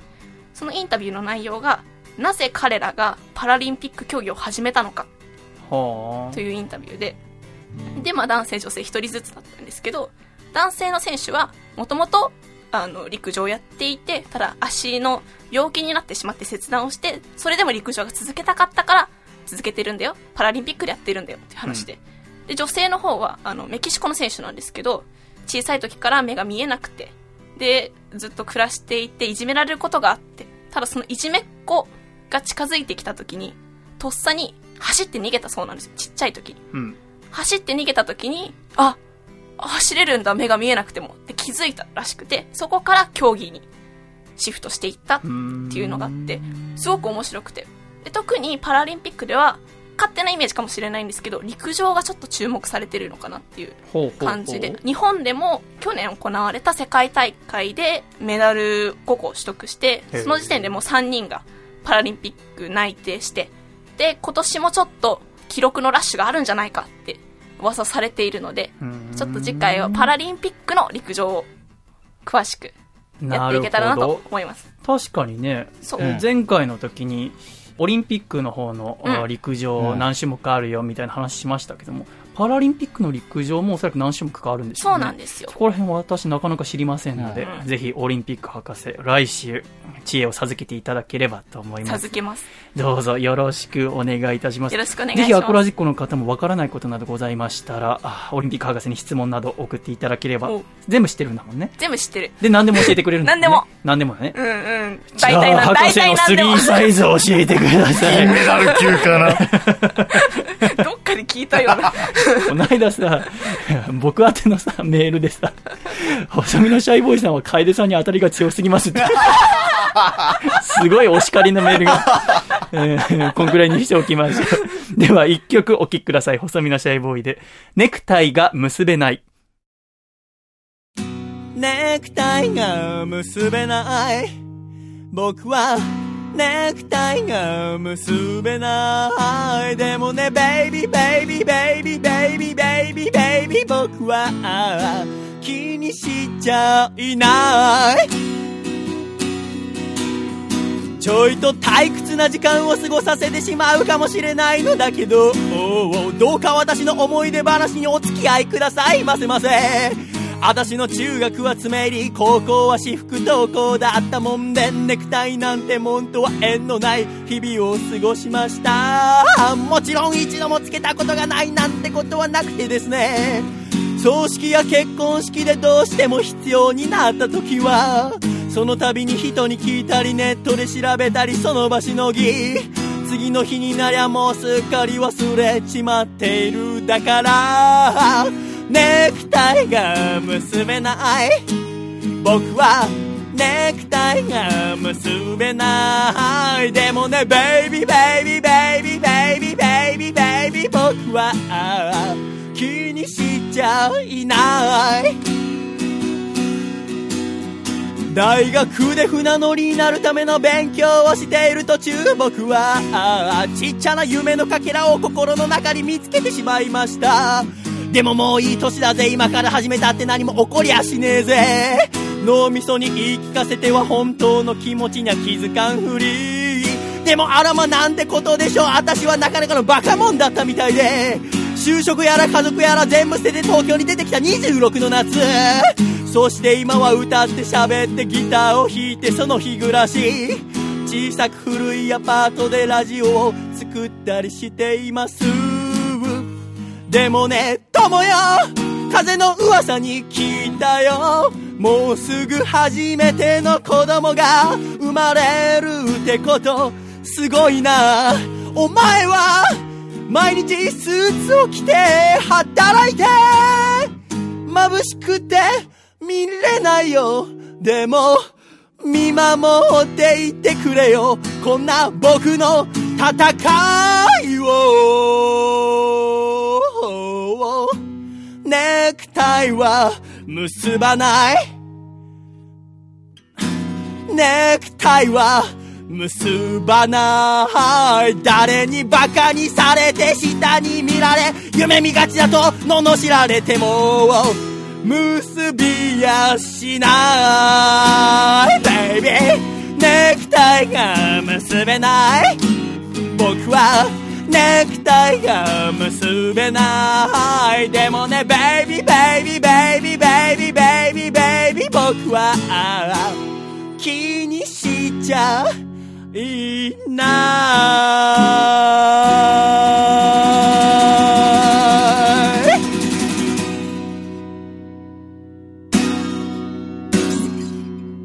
ありがとうございました。細身のシャイボーイでネクタイが結べないでした。では、ジングル。大阪府、ラジオネーム、金の陣。さんからいただいた、細身のシャイボーがお父さんと仲直りするホウホウ。お父さん、問題です。お父さん足す、お父さんかける、お父さん割る、お父さん引く。お父さんは。正解はおっととととととととととおっととと父さんでした。せーの。細身のシャイボーイのアコースティックレディオ。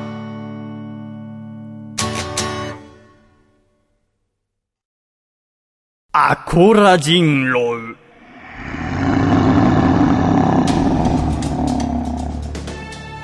人狼、それは人の姿をした狼を見破る村人たちの物語。このコーナーでは、アコラジッコが、私は〇〇人狼ではない、なぜなら、に続いて自分が人狼ではないことを証明しに来ます。果たして我々は本物の人狼を見破ることができるのか？今週のテーマは、ヤクルトレディ人狼です。ということで、笠倉。はい。今週はヤクルトレディ人狼、私たちの村は全員ヤクルトレディ。しかし一人だけ人狼が紛れ込んでいるということで、私たちは疑っているわけでございますが、村人たちがたくさんですね、弁解しに来ておりますので、はい怪しい人一人だけ見つけましょう。では、一通目。こちら。静岡県ラジオネームヤンシーシーモンレール法さんからいただきました。私はヤクルトレディ人狼ではない。なぜなら、ヤクルトスワローズのマスコット、つば九郎とマブダチだからだ。怪しくない？本当に？信用できないな続きまして、愛知県ラジオネーム、内藤ジョア隼人さんからいただきました。私はヤクルトレディ人狼ではない。なぜなら、ヤクルトに付属している細いストローを日常ですごく便利に使う方法を知っているからだどうも。見るからに悪そう。本当に？信用できないないないないな茨城県ラジオネーム秘密の番記者。私はヤクルトレディ人狼ではありません。なぜなら、どんなに注文を受けても釣り線を間違えずに10秒以内に計算できてしまうからだ。怪しいでござる怪しくない本当に？怪しくない？体毛が濃そう。本当に？大阪府ラジオネーム交差点で100円拾った金の陣。私はヤクルトレディ人狼ではない。なぜなら、合コンの帰り際に気になった男性に連絡先を書いたヤクルトを渡す、ヤクルト落としを発音したのがこの私だからだ。怪しいでござる怪しくない本当に？怪しくない体毛が濃そう。本当に栃木県ラジオネーム最速のデビッド変態さんからいただきました。私はヤクルトレディ人狼ではない。なぜならば、乳酸菌については一加減持っているからだ。L、風邪、白手株、最強信用できないないないないな見るからに悪そうなり本当に？信用できない信用茨城県ラジオネーム歌川ペロペロザロックさんからいただきました。私はヤクルトレディ人狼ではない。なぜなら、ヤクルトの容器のようなボディスタイルを目指しているからです。怪しくない？本当に？栃木県ラジオネーム山田さんご。私はヤクルトレディ人狼ではない。なぜなら、ふざけて舌を突っ込んだヤクルトの容器が未だに外れないまま日々を過ごしているからだ。どうも。見るからに悪そう本当に？ラスト。茨城県ラジオネーム LG さんからいただきました。私はヤクルトレディ人狼ではない。なぜなら、自転車の荷台にたくさんのヤクルトを積んでも上手にバランスをとってスイスイと自転車に乗れるからだ。その証拠に、楓ちゃんと自転車二人乗りで町内を一周しても構わない。落ちると大変なので、しっかり捕まって。ね。信用できないないないないな見るからに悪そうなり本当に？信用できない。といただきました。笠倉。あ楓さんも怪しいやつたくさんいましたが、あ。うん。笠倉的には誰が気になりました？そうですね。最後のあの LG っていう、ええまあラジオネームからもうちょっと怪しいんいですけど。、やあのはい、ラジオネームは置いときまあ、せんか？違いますか？でも LG 私って明治乳業かなと思ってるんですけど。えー名人、なんかあるんだ。そうなんですよ。LG なんちゃあう。、あるな。ああああるあるそっちかなみたいな。いや怪しくない怪しくないだって私二人乗りしたいもんあ、え？私ちょっとね、ヤクルトレディ、あのさ、笠倉、横浜の私の実家にもずっと来てたじゃないですか、アクラジの収録で。で、駅から私の家行く途中に商店街みたいなの通るじゃない私の家の近く。ありますあそこにヤクルトの発注所みたいなのあったのは知ってる夜だからもう閉まったか覚えてないかなえありま、あったんですね。あったんです。だからはい、僕、毎朝学校行く時とかにヤクルトレディよく見てたんですけあど、ーすごく丁寧に運ぶんですよね。うん。で、このメールは、あ自転車の荷台にたくさんのヤクルトを積むって書いてあるんですけど、ちゃんとや本物のヤクルトレディは規定量を積んでるんですよね。うん。で、交通ルールもすごく守る人たちで、うん私が歩いてる前横切る時とか、失礼しますって言って横切るんだよね。うんそんな人が、二人乗りするっていう法律違反します楓さんでも信じたい。信じたいなんで？なんか乗りたいから二人乗りしたいはあまあそんなバカな理由じゃなかなか私信じない。他にも怪しい人結構いらっしゃいますただ私ちょっとこれ、私やってたって思い出したのは、栃木県のラジオネーム山田三号さんの、ふざけて舌をヤクルトの容器に突っ込んで外れなくなるって、これやったなと思って。ややりました。えーやったよね。やりました、やりました。やったことない？ないですよああ、じゃあ人のこと言えねえのかな私。楓さんのこと言えないぐらいバカなのかな 絶対やるよね。やります、これ。舌に入れて、で、あやややや 絶対やっ、ちょっと今やりたいもん、なんなら。あ、そっか、これやったな他に怪しいの、笠倉なんかあった？でもその、舌入れるやつ、抜けないってことは、ねちょっと舌が分厚くて、ねちょっと、狼っぽいってこと狼っぽいかもしれないっていうのはちょっと思いましたけど。なるほどね。はい。他、あとは、ストローで、なんか、生活に便利な、そうね。知ってるみたいな。細いストローを生活の中で役立たせることができる。うん内藤ジョア隼人さなんか、ジョアとか入れてるあたり。ミドルネーム気になりますねそうですよね。ちょっとね、ヤクルト推し、無理やり押してきてる感じもします。あとは、つば九郎と友達っていう。ヤンシーシモンレール。つば九郎って知ってますか？あのスワローズのキャラクターです黒いそうそうそうそうキャラクター。ですよねそう、スワローズだからツバメの、あーつば九郎。キャラクターの中では珍しくユニフォームを着ていないんですよね、つば九郎。ジャビット君とか着てるんですよ、ユニフォームをね。つば九郎裸なんですけど。なるほど。つば九郎とマブダチ。そっか。はあ、まあ、つまあ、確かにつば九郎と仲いいってことはヤクルトまあそうですよね そうなのヤクルトは あとは合コン。えーこちら、金の神さんですね。合コンの帰り際に気になった男性に、連絡先を書いたヤクルトを渡す、ヤクルト落としを発案したのが私だから。ヤクルト落とし。なるほど。ヒグマ落としみたいな男の落とし方があるんですね。どうぞ。ってなると、総合すると、今週一番怪しいのは、だってね、この秘密の番記者さんのお釣り10秒以内に必ず間違えずに計算してしまうって、これすごいよね。うん。ヤクルトレディならではかもしれない。そうですよ。ってなると、ちょっと一番怪しいのはやっぱり、自転車に。いや、違う。乗り違う。違う？え違う。違うかな？違う。じゃあ試しに LG さんで宣言してみようか。違ったら音流れないから。うんうん。うん。狼の鳴き声とかおそらくないはずだから。じゃあ LG さん。せーの。ヤクルトレディ人狼を見つけた。ほらね。ほら、LG さんだったじゃん。乗せてくれるって言ったじゃん。カエルさんに優しくするやつなんて全部嘘ですよ。ねそんなことない。え優しくしてくるやついたら全部狼だと思った方がいいよ。男なんてみんな狼なんだから。まあ、ヤクルトレディっつってるけど。中身は男でしたから、がっちりとした。うん。私の言う言葉も少しは信用してもらわないと。いや、そんなことない。いやでも現実にこうやって本当だったんだから。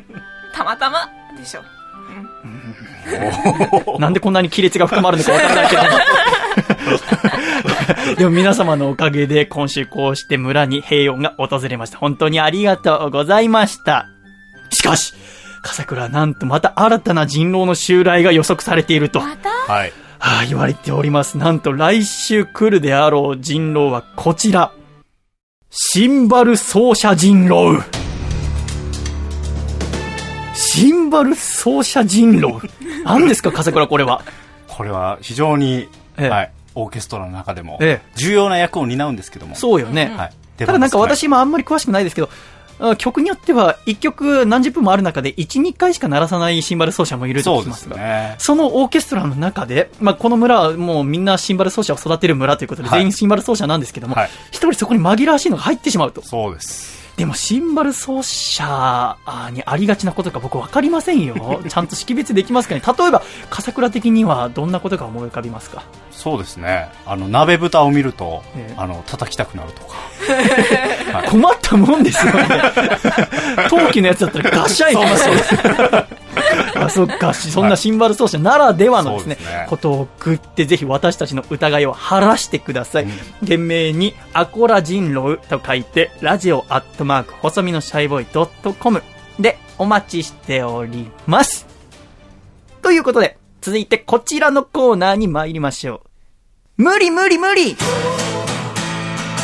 あなたはどう頑張っても叶うことのない夢ありますか？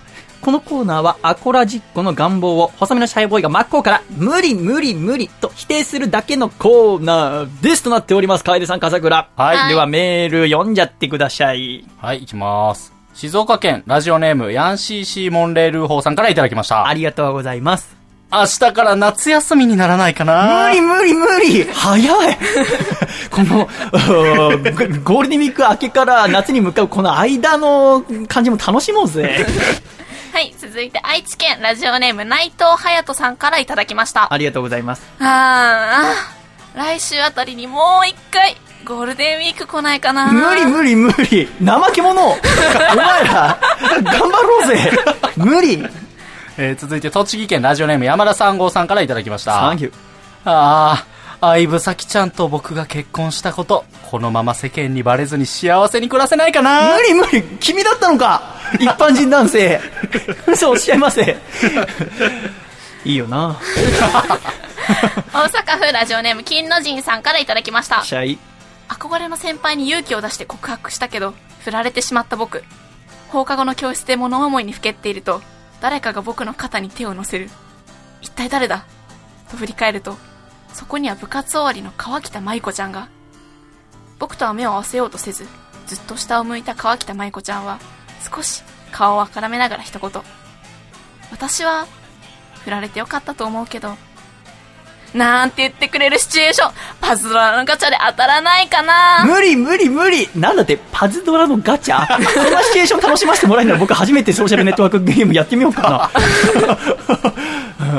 続いて北海道ラジオネームたけしイズグッタイミングさんからいただきました。ありがとうございます。イタリアンパセリの代わりに腕毛をちぎってパスタに添えたら見た目も良くてちぎった痛みも忘れるほどうまかったりしないかな。気持ち悪い。無理無理。何胸毛むしってパセリの代わりにパーってやんの。いやうまい方がいいって書いてあるけど嫌だよだってね。うまいもんって人間っていろいろ食べたくなるからしたらね声優とか行ってお惣菜のコーナーに胸毛を置いてあったりするわけでしょ。勘弁してちょうぜ。はい、続いて山梨県ラジオネームこもはかさん。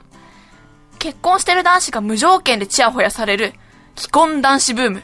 来ないかな。無理無理無理無理無理無理。えー、ただでさえ未婚の方もブーム来てねえんだから勘弁してくださいよ。そんなの持ってかないでくださいぜ。続いて千葉県ラジオネーム抜け作さんからいただきました。ありがとうございます。あー金満腹が父親になって毎日家でチャーハン作ってくんないかな。無理 なんか自分よがりだよ。言うなら金文パンクの息子になればいいじゃない。何自分の立場はそのままでお父さんだけ変わろうとしてるんだね。無理です。はい、続いてラジオネーム内藤隼人さんからいただきました。シャイ。ああ、全身シースルーの服が女子の間で大流行しないかな。無理無理無理。パリコレ見てなさい続いて茨城県ラジオネーム歌川ペロペロザロックさんからいただきました。ありがとうございます。あー教科書が全部漫画にならないかな。無理無理無理無理無理無理なってみろカバンの中入りきらんぜ。世界史とか。だって日本史だけでも漫画にするとだって30巻とかなるんだからたまったもんじゃないわよ。続いて千葉県ラジオネーム抜け作さんからいただきました。シャイ。ああ、お腹についた贅肉が今年流行のファッションアイテムにならないかなあー無理。むうんでも私もいつかあー尺絵がブームになったらいいなって心の隅で思ってますからあんまり強く否定はできませんね。頑張りましょうお互い。続いて栃木県ラジオネーム最速のデビッド変態さんからいただきました。ありがとうございます。科学の進歩によって適度に冷えたビールが飲んでも飲んでも尽きることなく湧いてくるジョッキってできないかな無理無理無理無理、えー、分かってないわねだってビールはこう最初ジョッキで出てきた時の重さからこうクッククって飲んでって最後飲み干した時のあのスーッとジョッキの底から喉に直接入ってくる感じも含めてのビールだから今のままでいいの ありがとう続いてラストです。大阪府ラジオネーム金の陣さんからいただきました。はい。空城翔太郎は、オラオラオラ。ディオは、無駄無駄無駄。じゃあ、細身のシャイボーイは？無理無理無理無理無理無理無理無理無理無理無理無理無理空城城太郎知らないでしょ、かいです。今、空城翔太郎って言いませんでした翔翔太郎？上太郎 確かに読めないよね。確かに読めない。読めない読めない。とんでもございません。無理無理無理。このコーナーは懸命に無理無理無理と書いて、ラジオアットマーク細身のシャイボーイ .com で、えーもし私に否定されたい方がいたらぜひ送ってきてください。たくさんのメールありがとうございました。では、ジングル。北海道。ラジオネーム。たけし is good timing さんからいただいた。細身のシャイボーイがお父さんと仲直りするホウホウお父さん。今日からお父はんって呼んでもいいかな。これでチンギスとフビライとお父さんの三国時代が始まります。こうご期待。せーの。細身のシャイボーイのアコースティックレディオ。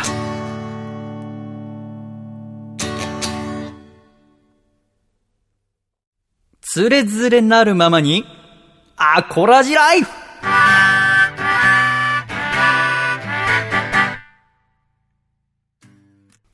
つれづれなるままに、アコラジライフ。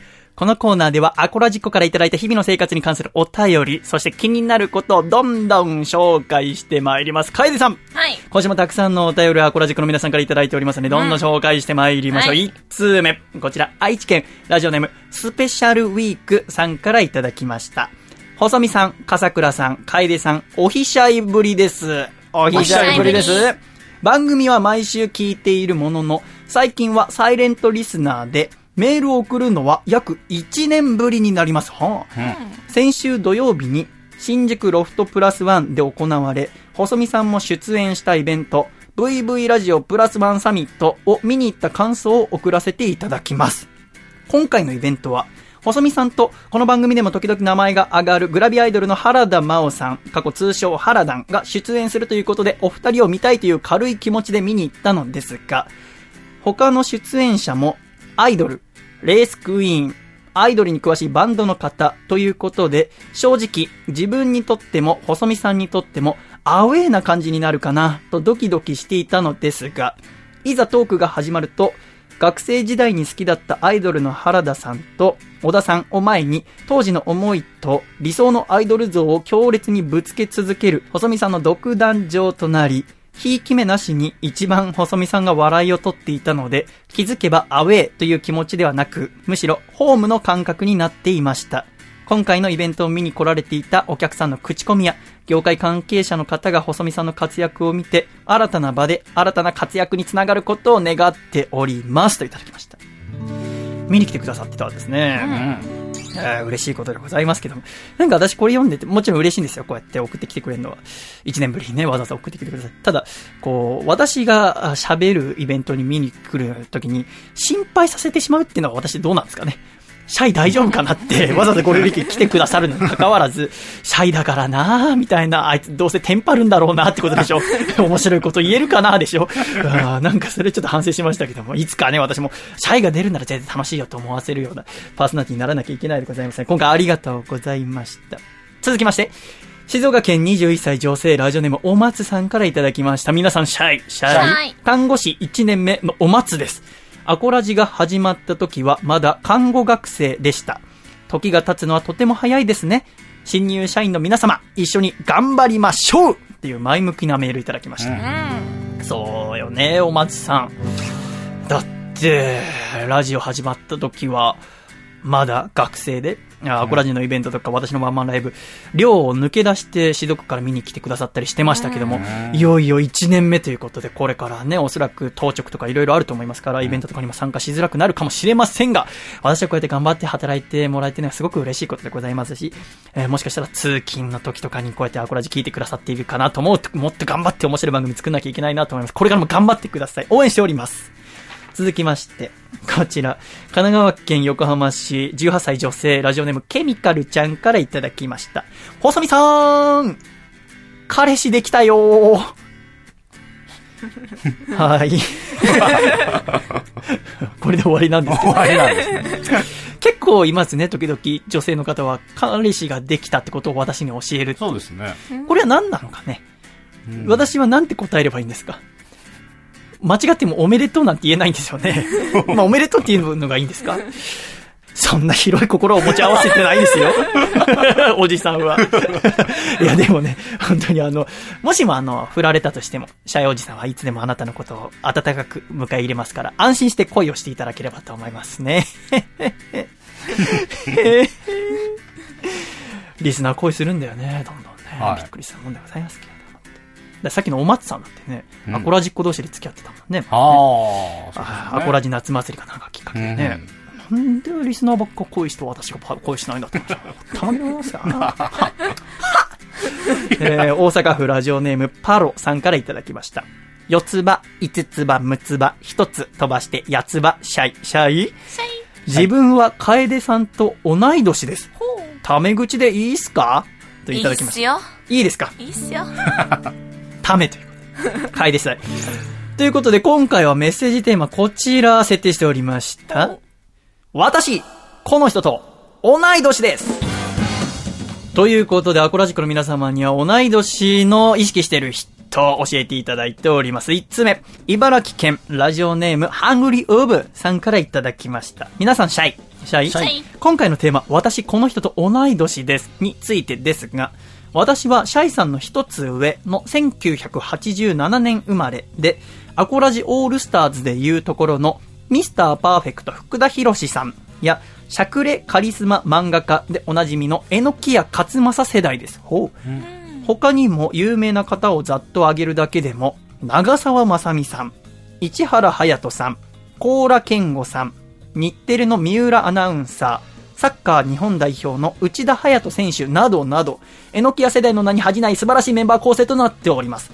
シャイさん向けに言うと、原幹恵さん、吉木りささん、神崎しおりさんなどが同い年です。いかがでしょうといただきました。うーん。私の一つ上。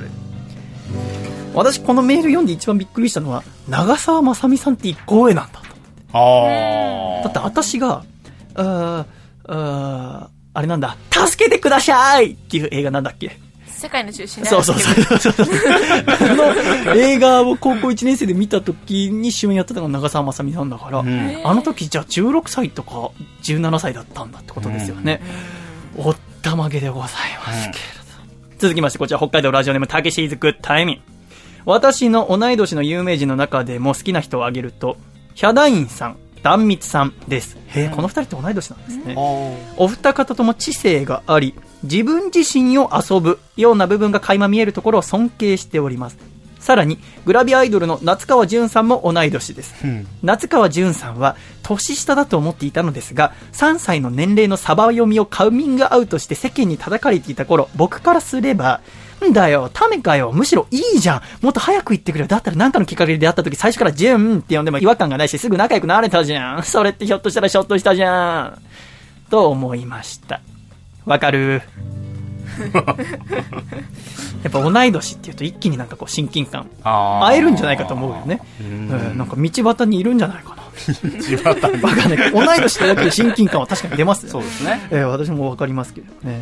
続きましてこちらラジオネーム、コモハカさん山梨県の方いただきました。細見さん、笠倉さん、カエリさん、トゥットゥルートゥットゥルー私と同い年で注目している人ですが、自称旅人の中田秀俊さんですね。私と同じ山梨県出身で、世界を経験して旅人になり、最終的にどこに着地するのかが今から楽しみですといただきました。中田秀俊選手。確かに中田選手同い年とかだったら、もう若い時、おそらく10代ぐらいの時から活躍してたんじゃないですか。で、もうね、ワールドカップも出てですよ。海外にも行って、一流リーグで働き、サッカーし、で、あっという間に引退し、あ、もう世界の頂点取った人が、もう自分と同い年で引退しちゃうんだって、おそらく思ったんじゃないですかね、細かさんなんか。で、今、旅人として、どこに行くんだ、中田秀俊っていうことで、おそらく注目してるんでしょうね。えー栃木県ラジオネーム最速のデビッド変態さんは注目している同い年の方は、ミスチルの桜井さん。TM レボリューションの西川貴教さん。俳優女優だと安倍貞夫さんや涌井恵美さん。お笑いだと岡村隆史さんや上田晋也さんです。とか。他にも、こちら、茨城県ラジオネーム LG さんはですね、私が同い年で意識しちゃう人はクリームシチューのお二方ですとか。で、クリームシチューの有田さんと上田さんは高校の同級生。ってことは、茨城県の LG さんと栃木県の最速のデビッド変態さんは同い年ということなんですね。ああー、一気になんか、読む方としても、親近感というか、二人につながりを感じてしまいますけれども、しかも茨城県とね、栃木ということで、うんなんとなく私からすると同じ扱いの県なんですけども、ちもう近くだけど遠いみたいなね、感じで、別に何も馬鹿にしてませんよ。笠倉が、その表現やめた方がいいよって顔を僕にしたから。えクリームシチューのお二方っていう LG さんでございますね。あ、そうですか。LG さんからすると、同い年の人に限らず、他人と自分を比べちゃう自分ってあまり好きじゃないなと思うのですが、皆さんどうですかって書いてますね。LG さんは、クリームシチューの活躍とか見ると、あ同い年なのに、こんだけテレビ出てるってことは相当お金も稼ぐんだろうな、それに比べて私はとか考えちゃうんだって。えー、皆さんはどうですかって書いてます。けど、どうですか、楓さんなんかも。いやー、わかりますよ、うん。私はすごく人と比べる方なので、多分、うん。比べて、ああ、もうなんて自分は平凡なんだって思って日々を過ごしてます。へえ、そんなこと思いただ、その出口は見つかってないですよ。そっか、そうなのか。ま あこれからだと思うんだけど、あえ、特に誰を意識したりする？いや、本当になんか同い年なので、それこそ大原桜子ちゃんとかも同い年ですし、うん。まあ、コラジで言うと竹下幸之助君も同い年ですけども、あんなに活躍してる同い年がいるのに渡したらなんて平凡なんでしょうって日々思ってますよ、そう本当に。だね。うん。もう文字に書いた通りつまずいて転んでるわけですからね。そういう意味つまずくものすらないのに転んでますからね私は。いや、そこを言い訳するとこじゃない何を胸を張って訂正してくださってるのか知りませんけれども。私は初めて同い年の人を意識したのは高校野球とかかなと思うんだよね。野球夏休みとか見てて同い年の子早いと要は高校1年生で出てくるわけじゃない、ああすごいもう活躍してると思ったのが初めてかもしれません。特に1988年っていうのはプロ野球的にもすごくえ当たり年と言われていて巨人の坂本勇人選手今ドジャースに行った前田健太投手、えーあと田中将大投手あと斉藤佑樹ハンカチ王子とかがいる中で、えーだから高校ドラフトで坂本選手とかは巨人の1位に選ばれたから、えー自分が大学上がる年にプロ野球入ってしかも1年目から頑張ってはやってそういうのを見てるとすごいなと思ってたんですけれども、中でも私が一番意識してる、プロ野球選手は沢村投手同じです巨人のピッチャー。楓さんと春日ら野球詳しくないのよね。そうですね全然知らないっていう話を先週収録前とかにしてて、二人ともポカンとしながら私の野球の話を聞いてましたけれども、いろいろ役割があるんだよね。あの、ピッチャー一つにしても、全然違う役割があって、先発一番最初に投げる人がいれば中継ぎ、ゲームを終わらせる中間にいる人がいて、ゲームを終わらせる抑えの人がいたりとか、そんな中で沢村投手は、えー私と同い年で最初は先発から入って、で今は抑えをやってるんだけども、さあ、ドラフト1位で入って、で、私は、えー大学卒業してから大学院入って、大学の院の寮に入って、東京ドームで働き始めた。要は、私がバイトし始めた年に沢村投手は、巨人で投げ始めたのよね。で、グラウンドに降りていろいろ整備したりする仕事をするときに沢村の投球練習を初めて見たのよね。うんその時に、本当に炎が出るような球を投げてる。すごいなと思って。同い年の人がこんなに迫力のある、沢村投手ってすごく仏頂面の選手で大仏みたいな顔してるんだけども、うんすごくかっこよくて私は大好きでね。やっぱドラフト1位っていう、絶対に活躍しなきゃいけないんだよね。ドラフト1位っていうのは、他の選手は、例えば育成枠とかドラフトの下の方から上がってくると、あ、ドラフトの下の方なのに頑張って上がってきたねっていう褒められるけども、ドラフト1っていうのはもう入った瞬間、選ばれた瞬間に活躍しなきゃいけないっていう義務にもう背負わされてるわけ。その中でおそらくいろいろ緊張とかもありながら、あ私生活がうまくいってるかいってないか分かんないけども、まあ、離離婚とかもあって、頑張っている沢村投手を見ると、僕は胸が熱くなるんですよ。そういう人を見ると、だからさっき、え比べるのをどう思いますかっていうのありますけども、僕はその沢村が一生懸命投げてるのを見て、自分も頑張んなきゃいけないなっていつも思うので、僕は同い年の人を意識するのは、どちらかというと好きです。っていう気持ちを込めて、え今週新曲を作りましたので、お聴きください。細身のシャイボーイで、ど真ん中。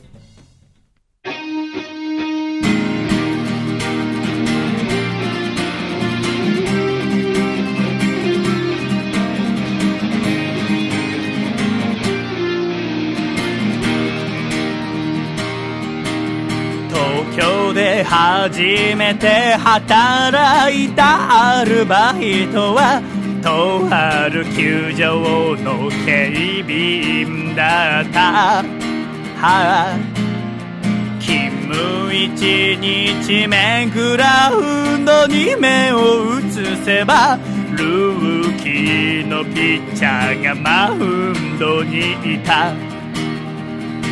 夢見たプロ野球の世界同い年の彼が投げたその一球に僕は心奪われたど真ん中投げ込まれたそのストレートはうねり上げて糸を引いてミットに叩き込まれていた。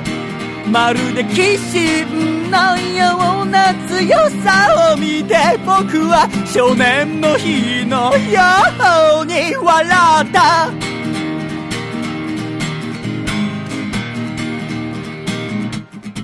しかし彼の野球人生決して楽でなく思い通りの成績残せずいた、はあ、ファンからの信頼も少しずつ減ってゆきもうダメだなそんな声も聞こえた。だけども彼は決して自分自身に負けなかった。磨きをかけたあの玉戻ってきた。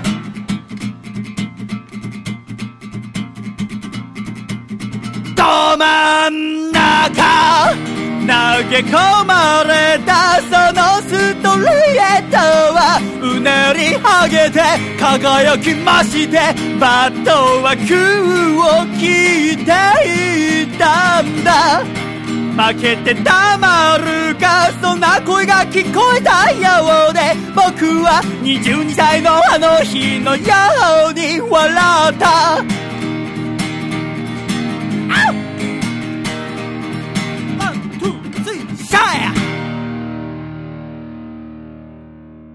ありがとうございました。細身のシャイボーイでど真ん中お聞きいただきました。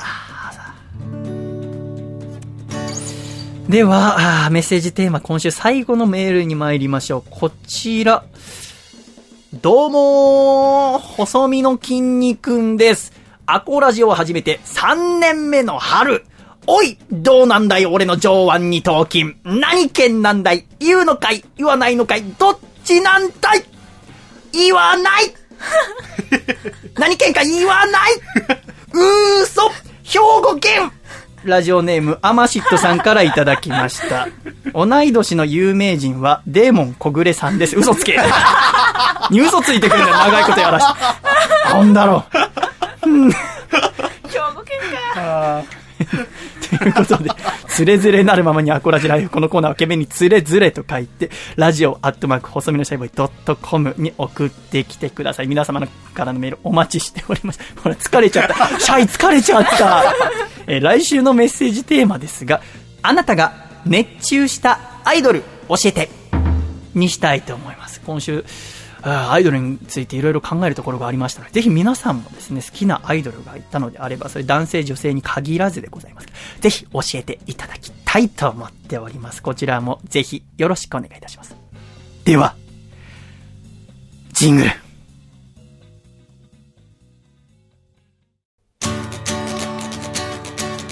愛知県ラジオネーム内藤隼人さんからいただいた細身の細胞がお父さんと仲直りするホウホウ。お父さん鯉のぼりは恋をして舞い上がっているおのぼりさんのことじゃないよ。せーの。細身のシャイボーイのアコースティックレディオ。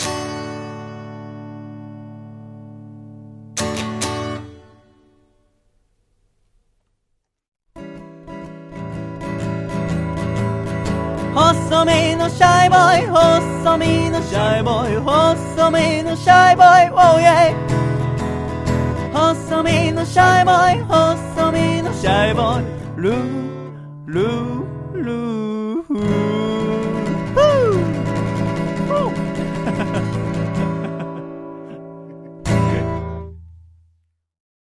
第109回、細身のシャイボーイのアコースティックラジオ。この番組は、大分県カコちゃん、静岡県エルモミーゴ、岐阜県緑、東京都エクスリンパーリ、徳島県ソマ、以上5名の提供でお送りして参りました。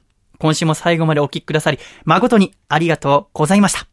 では、エンディング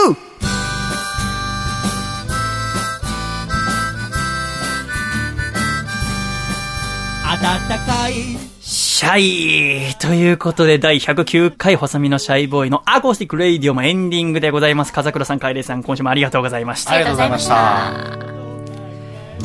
ということで、ゴールデンウィークも終わりでございますね。あっという間でございました。楓さんはゴールデンウィークで一番楽しかったことは何ですか？私は出かけられなかったんですけど、今日収録日、金曜日、うん家に帰ったらお父さんがカレーを作って待っててくれます。ほー。お父さんは料理お好きなんですか？たまーに作るんであすよ。、じゃあゴールデンウィークで時間があるから、何を作ってるんですか？カレーを。カレーか。はいはあ、お父さんの作るカレーって。もう前の日から仕込んでました。あ、そうなんだ。はい。なんで昨日食べなかったんですか？翌日用あのに作ってるそうです、そうです。金曜日用にあ買い出しに行って、はあ野菜を切って煮込んでましたよ。あ、そうなんだ。じゃあ早く帰りに食べさせたいっつって。何時に帰ってくるのって言われました。あ、じゃあ。まだあと3分くらいあるけど、君帰っていいよ。えええ3分ならいるけど。まずいね、これもう9時になりかけてるけど、お父さん怒っちゃうかな。社社員に引き止められたって言って構わないけどね。うん急にお父さんの顔がちらついて怖くなるっていうところでございましたが。今週第109回細身のシャブのアコースティックラジオ MVP はどなたにいたしましょうかえ？天下さ。ん。嫌です。ここのところ毎週ね。今週は先週ね、あの、つれづれのコーナーで、どういうネタを送ったらいいのか分かりませんっていう、うんメッセージくれて、私は何でもいいから頑張って送ってくださいって言ったんだけども、それともしかしたら、萎縮して送ってこれないかなと思っていたところ、今週頑張っていろんなコーナーに送ってきてくださった、こちら、ラジオネーム、茨城県の LG さんをですね、今週の MVP にさせていただきたいと思います。本当にありがとうございます。おめでとうございます。素晴らしい。ありがとうございます。その心意気。大好きですね。ということで、ゴールデンウィークも終わって、5月もこれから中、もう中盤に入っていく。5月入ったのも最近だと思ったらもう、あっという間に8日になった。ね。驚きでございますが、シャイは、あーこの1週間だとライブがたくさんありまして、5月12日の木曜日は東高円寺の UFO クラブっていう、とても有名なライブハウスに初めて出させていただきます。ちょっと飽きちゃうんだっていう新曲をですね、初めてライブでやってみようと思います。ぜひ、えー、箱ラジックの皆さん見に来ていただいて、私のアドバイスいただければと思います。ぜひぜひ、えー、5月12日の木曜日、東高円寺 UFO クラブお待ちしております。そし、えーちょうど1週間後、5月13日の金曜日、ミシクウェブで、クラブでですね、オールナイトイベントですね、アコラジ収録してから朝までえーライブ、なんとこちら、アコラジオールスターズの古舘さん主催のイベントでございますが、初めてエレキコミックのやついさんと共演するということで、私はやついさんのラジオを学生時代からずっと聞いてますから、はあドキドキもんでございます。うんそして5月19日木曜日は下北沢ラグーナ。5月20日の金曜日は水戸ライトハウス、スーパーアイラブユーラブ人間と対バンでございます。そして5月30日月曜日は下北沢ろくでもない夜、ね初めてがっつりとしたライブをやらせていただきまして、6月26日の日曜日にライブ、ワンマンライブと何度かそこに向かって私も、その他にもたくさんイベント入っているわけでございますが、あー素晴らしいライブできるように、一回一回楽しみにいただけるように、一生懸命練習して、一生懸命新しい曲作って、楽しいおしゃべりして、高まっていきたいと思っております。あ、ガザグラ。どんどん、まあね、えー、やつれていく様が、楓さんと笠倉にも心配されているわけでございますが、私自身はね、あの、見た目はちょっとやつれてる可能性があるんですけど、心はね、すごく最近、生き生きとしておりまして、あーなんか毎日がすごくドキドキ、うん自分でもなんかこう、ここが踏ん張りどころだってなんとなく分かっていて、いつま、私はもうゆっくり育っていきたいなと思っていたの。なんか急に成長するとなんか寂しいっていう私アイドルの時々感じちゃうから、ラジオゆっくりやっていこうと思ったんだけど、あー実際そうも言ってられなくなってきて、もう一生懸命一個一個やっていくっていう、えー中で、だから一回一回のラジオを大切にして、こうして一個一個メールを読んでくださったり、ライブに来てくださったり、こうやってラジオを聞いてくださる一個一個をですね、えー今まで以上に大切にしていきたいと思うこのゴールデンウィーク明けでございます。この新年度、スタートダッシュ失敗しちゃったりったっていう人も、ゴールデンウィーク明け一緒に頑張っていきましょうね。また来週も笑顔でお会いできること、来週は野月くんもやってまいりますので、楽しみにしております。また来週笑顔でお会いしましょう。いくぞ !1、2、3、シャイまた来週ゴールデンウィークは終わりましたが、明日からも頑張りましょうね回だったね